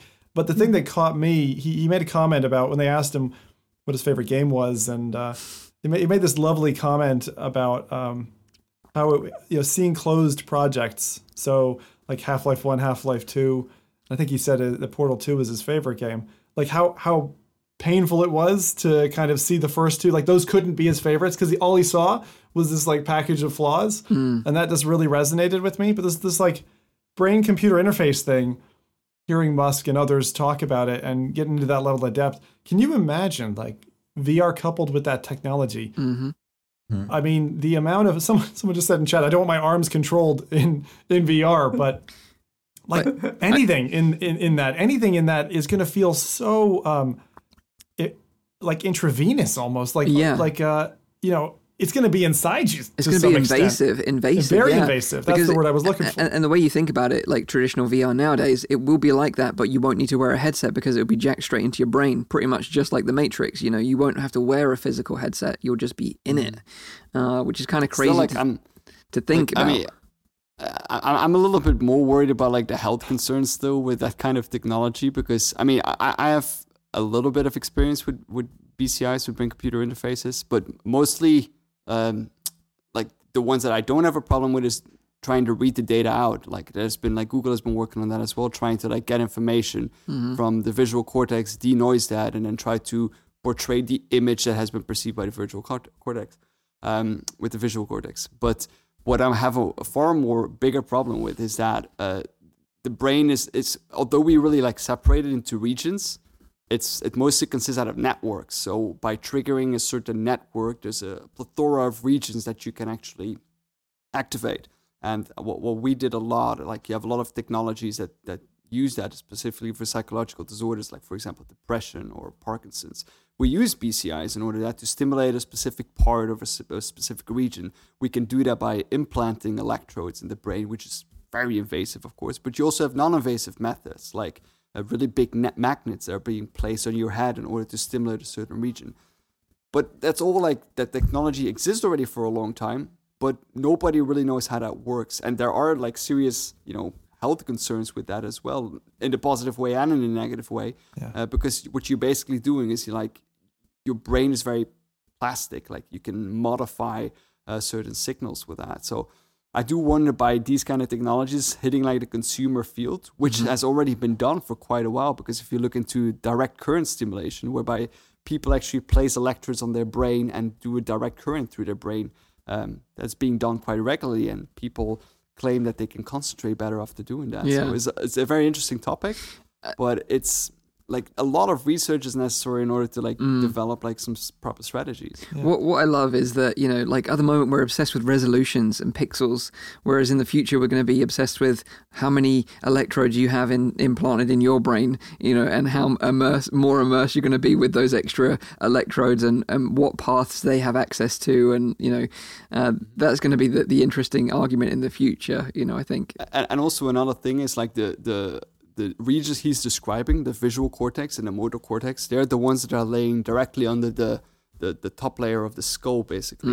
But you have a lot of like uh, other regions, like the amygdala and uh, the other uh, non-cortical regions, the thalamus, for example, that have a very strong relationship with emotions and fear and anxiety, but they're way, way deeper, and it's much harder to reach those kind of structures without getting invasive. Um, Yeah, and I think that's where, where sort of it links back to like uh, Elon Musk with like Neuralink. You know, they're they're trying to make it very, although it is invasive, but trying to minimize the the trauma involved in having these electrodes placed in your head. But the electrodes in your head, like if you have deep brain stimulation, the amount of trauma that you get is actually very, very minimal. Mm. But of course, you will still have to go through other regions in order to reach those The regions. skull, I mean, yeah, Minimal trauma. I love that term. I just Minimal there should be a podcast called Minimal Trauma. that you would know? that could have why been an didn't we alternate. call the show that. That would have been. But the problem with, with the brain is that like like minimal trauma is often not that big of a problem because you have your brain is plastic. You know, it can it can modify its way around that. You probably need some training and some rehabilitation in order to get that. Mm-hmm. But at the same time, it's never an ideal scenario. So I can't see something like that being used for a consumer, even if there's minimal trauma, the amount of risk that it goes associated with that is just enormous. Yeah. But of course, you're they, they're, working with different kind of fibers and very optimal. I, I don't know anything about that. Of course, I only know about. I, I love it. It's like how are you playing Half Life Alyx? You playing it on your Rift S? You playing it on your Vin- Valve Index? No, it's just going straight Playing into my my brain, brain. bro. Just getting jacked Bruh. in. Bro, I have no GPU, bro. Yeah. I have no Intel Core Potato. It's my brain that I'm using. Am But, a but isn't that gonna isn't that gonna suck when it's not your CPU that's holding you back? It's your own brain. Your brain like, is the oh bottleneck." no, mom, come on, oh. mom, dad. I knew I should have paid attention in school. This is why. Damn it. Only Yeah. an i three, really? Genius. Aw. But yeah, nevertheless, obviously it's probably a long, long time away, but I think it's exciting nevertheless. And to, to see someone like Very, him, very. legend status, talk about this kind of stuff makes me very Talking- excited. So Talking to us mortals. yeah, it was a, it was a very fun interview. So I'd definitely go and uh, urge you to go and check it out. Uh, it's on IGN's uh, YouTube channel, so go uh, go check it out. Really, really interesting. Um, so let's round up the show then, maybe with some questions from the chat. I'll sort of um, uh, reiterate the show times and everything else. Also, for some reason this week, I don't know why, uh, when you search for F Reality, the show doesn't show up in the search results. So, if you're enjoying the show, please make sure you like it and and, and share it with uh, with everyone else to get the word out there. But I think there's something weird's going on with YouTube's algorithms where YouTube is drunk. everyone's at home from YouTube and uh, If, if Mike mentions the liking part before I can even talk about you know it, something's you wrong. know something. Yeah, Exactly. something's gone That's wrong. wanted to say. yeah. Um, so just a reminder, this is a weekly VR, AR, and MR talk show, live streamed every Saturday on YouTube and on Twitch. You can also catch the show live in VR using big screen TV. Uh, really, really cool way to watch the show. Uh, the show goes live at 7 p.m. in Europe, 6 p.m. in the UK, 12 midday in Central US. Also check out the audio version, which is available on iTunes, SoundCloud, and on Spotify. Okay. Well, Right. I hope YouTube is not going to have issues when Half Life comes out. It would kind of kill its momentum for that day. Well, it would kill my momentum, for sure, and I think it would kill kill my uh, incentive to finish the game in a single stream. But we shall see. There is a there's an interesting thing. VR three six five says, uh, "Won't people die if stuff gets that real?" I do think like like you know scaring a goat to death. If you just shock them, right, they just die. Like literally, heart attacks will become. As a as a as a fear connoisseur, I would say that I do believe in that. I believe that you could scare someone to death um, if they were immersed enough and put into a situation that was that traumatic. Similarly, I'm sure Rowdy would chip in, chip in and probably say you can literally give someone PTSD. Like they're standing on that battlefield, they think they're on that battlefield, gunshots are going off, Yeah. they're scared all, for their all you need to do is watch Black Mirror, and you'll know that this is going to happen That's in the future. that is But true. at the same time, it can be used for positive things as well, like treating PTSD and uh, and other illnesses. Sorry, you said positive things. I immediately just thought pigs, and I'm Black Mirror. I, I just can't. Get that I, out I my thought your brain was going to go somewhere else there, Zim. And, Go on, go on. Tell me, Mike. Tell me. No. We'll get And then we go back to you know if you wanna you know uh, uh, grow some space uh, pigs, then you can play that one game that Zim mentioned. So Yeah. here we go. Everything comes full circle. Full Circle. There- that was Yeah, another. was a- absolutely. Any interesting Kickstarter projects? I've actually seen a few, but nothing I can remember. The ones that um, that were interested, uh, interesting, like the uh, the smell one, has kind of been put on hold. The chill decks has also been put on hold because of the global pandemic. They can't source the parts because they're obviously all come from China. So I wouldn't recommend backing any Kickstarter projects right now in terms of the VR space because they're all just going to be massively delayed. Um, I would I would support your locals at the moment. yeah, yeah, exactly. Local businesses, yeah. Order takeaways. I was going to say local Kickstarters. What? local Kickstarter. Yeah, if I go up to like the farmer's market, it's Yeah, like sure. potatoes, cheese, Kickstarter campaign. Kickstart potatoes. Yeah, yeah, yeah. Yeah, that's for that. yeah. Jeff said, uh, "Rowdy, I enjoyed hearing you talk about that and Parkinson's in previous shows." Yeah. Good. He's the big brain on the show. The big brain. Smart Oh my man. God. Hit, hit the like if you like Mike's new camera angle. Exactly. I spent so much time this week readjusting my setup. So I had a I had a bad back where I was, so I had to shift everything around. And I thought whilst I was doing it, I'll upgrade. So I'm actually using a DSLR now uh, for my webcam, which is super OP, but it looks really nice. So uh, I appreciate you guys uh, Yeah. noticing the effort. I Mike, you that. gotta you gotta show us a zoom in and out because that's the action is super smooth. Yeah, so- like so, this is like a, a zoom out, so you can see my space. You can see all the mess in the background there, which I generally hide away. Wait, wait, wait. Is that is that a dusty old uh, Vive uh, Cosmos, right? No, I've got some boxes for like the uh, Oh, okay, okay. the uh, the Rift S and the Quest Ah, behind me. I've also got some Wait, wait, really is that nice. head trap? I've got some really nice um, neon poles that I've just got delivered today. Actually, they look super super nice. got a red and a blue one to go like Beat Saber vibes. So uh, that's going to be super nice to play around with those. Uh, but yeah, like it's it's cool to have a DSLR and, and play around with that. It looks looks really really But- nice. I think. yeah, for anyone who's wondering, like, why does Mike look a little bit different this week? He's actually been horizontally flipped. So it, you're looking at the other side of Mike's face that you usually do. Although because he's on the other side of his room, it looks like he didn't move that much. Right. He looks totally different. So yeah, that's the funny thing. What? So yeah, What? there you go. Um, Very confusing. People are asking Oh, what uh, the countdown is. It's just the it's just the time. It's just the time, the real life time. So we know uh, what what I was to, thinking people are going to ask to about sync that up. sure. Um, but yeah, like next week, um, we're going to be talking about uh, how uh, the global pandemic has affected the VR industry and how it could hinder and also accelerate its use. Uh, so that's going to be an interesting conversation we have next week. Of course, we're going to be talking about uh, our impressions of Half Life Alyx. We'll avoid as many spoilers as we can, but we're just going to talk about the core gameplay, what we think. Um, and and how it ends. We're going to highlight Yep. that We'll, we'll, entirely. we'll tell you exactly what happens at the end. No, we won't do that, I promise. Um, so, yeah, we're going to wrap up the show now. Um, stay safe, of course, with everything going on in the world right now. It's important to stay safe. Look after your loved ones, friends, and family. Wash your hands. Don't panic buy. And uh, yeah, just be careful. Look after each other. Uh, have a great week in VR. Enjoy Half Life Alyx. We'll be back next week at the usual time. So, until then, take care and bye bye for now. Bye bye. See you later.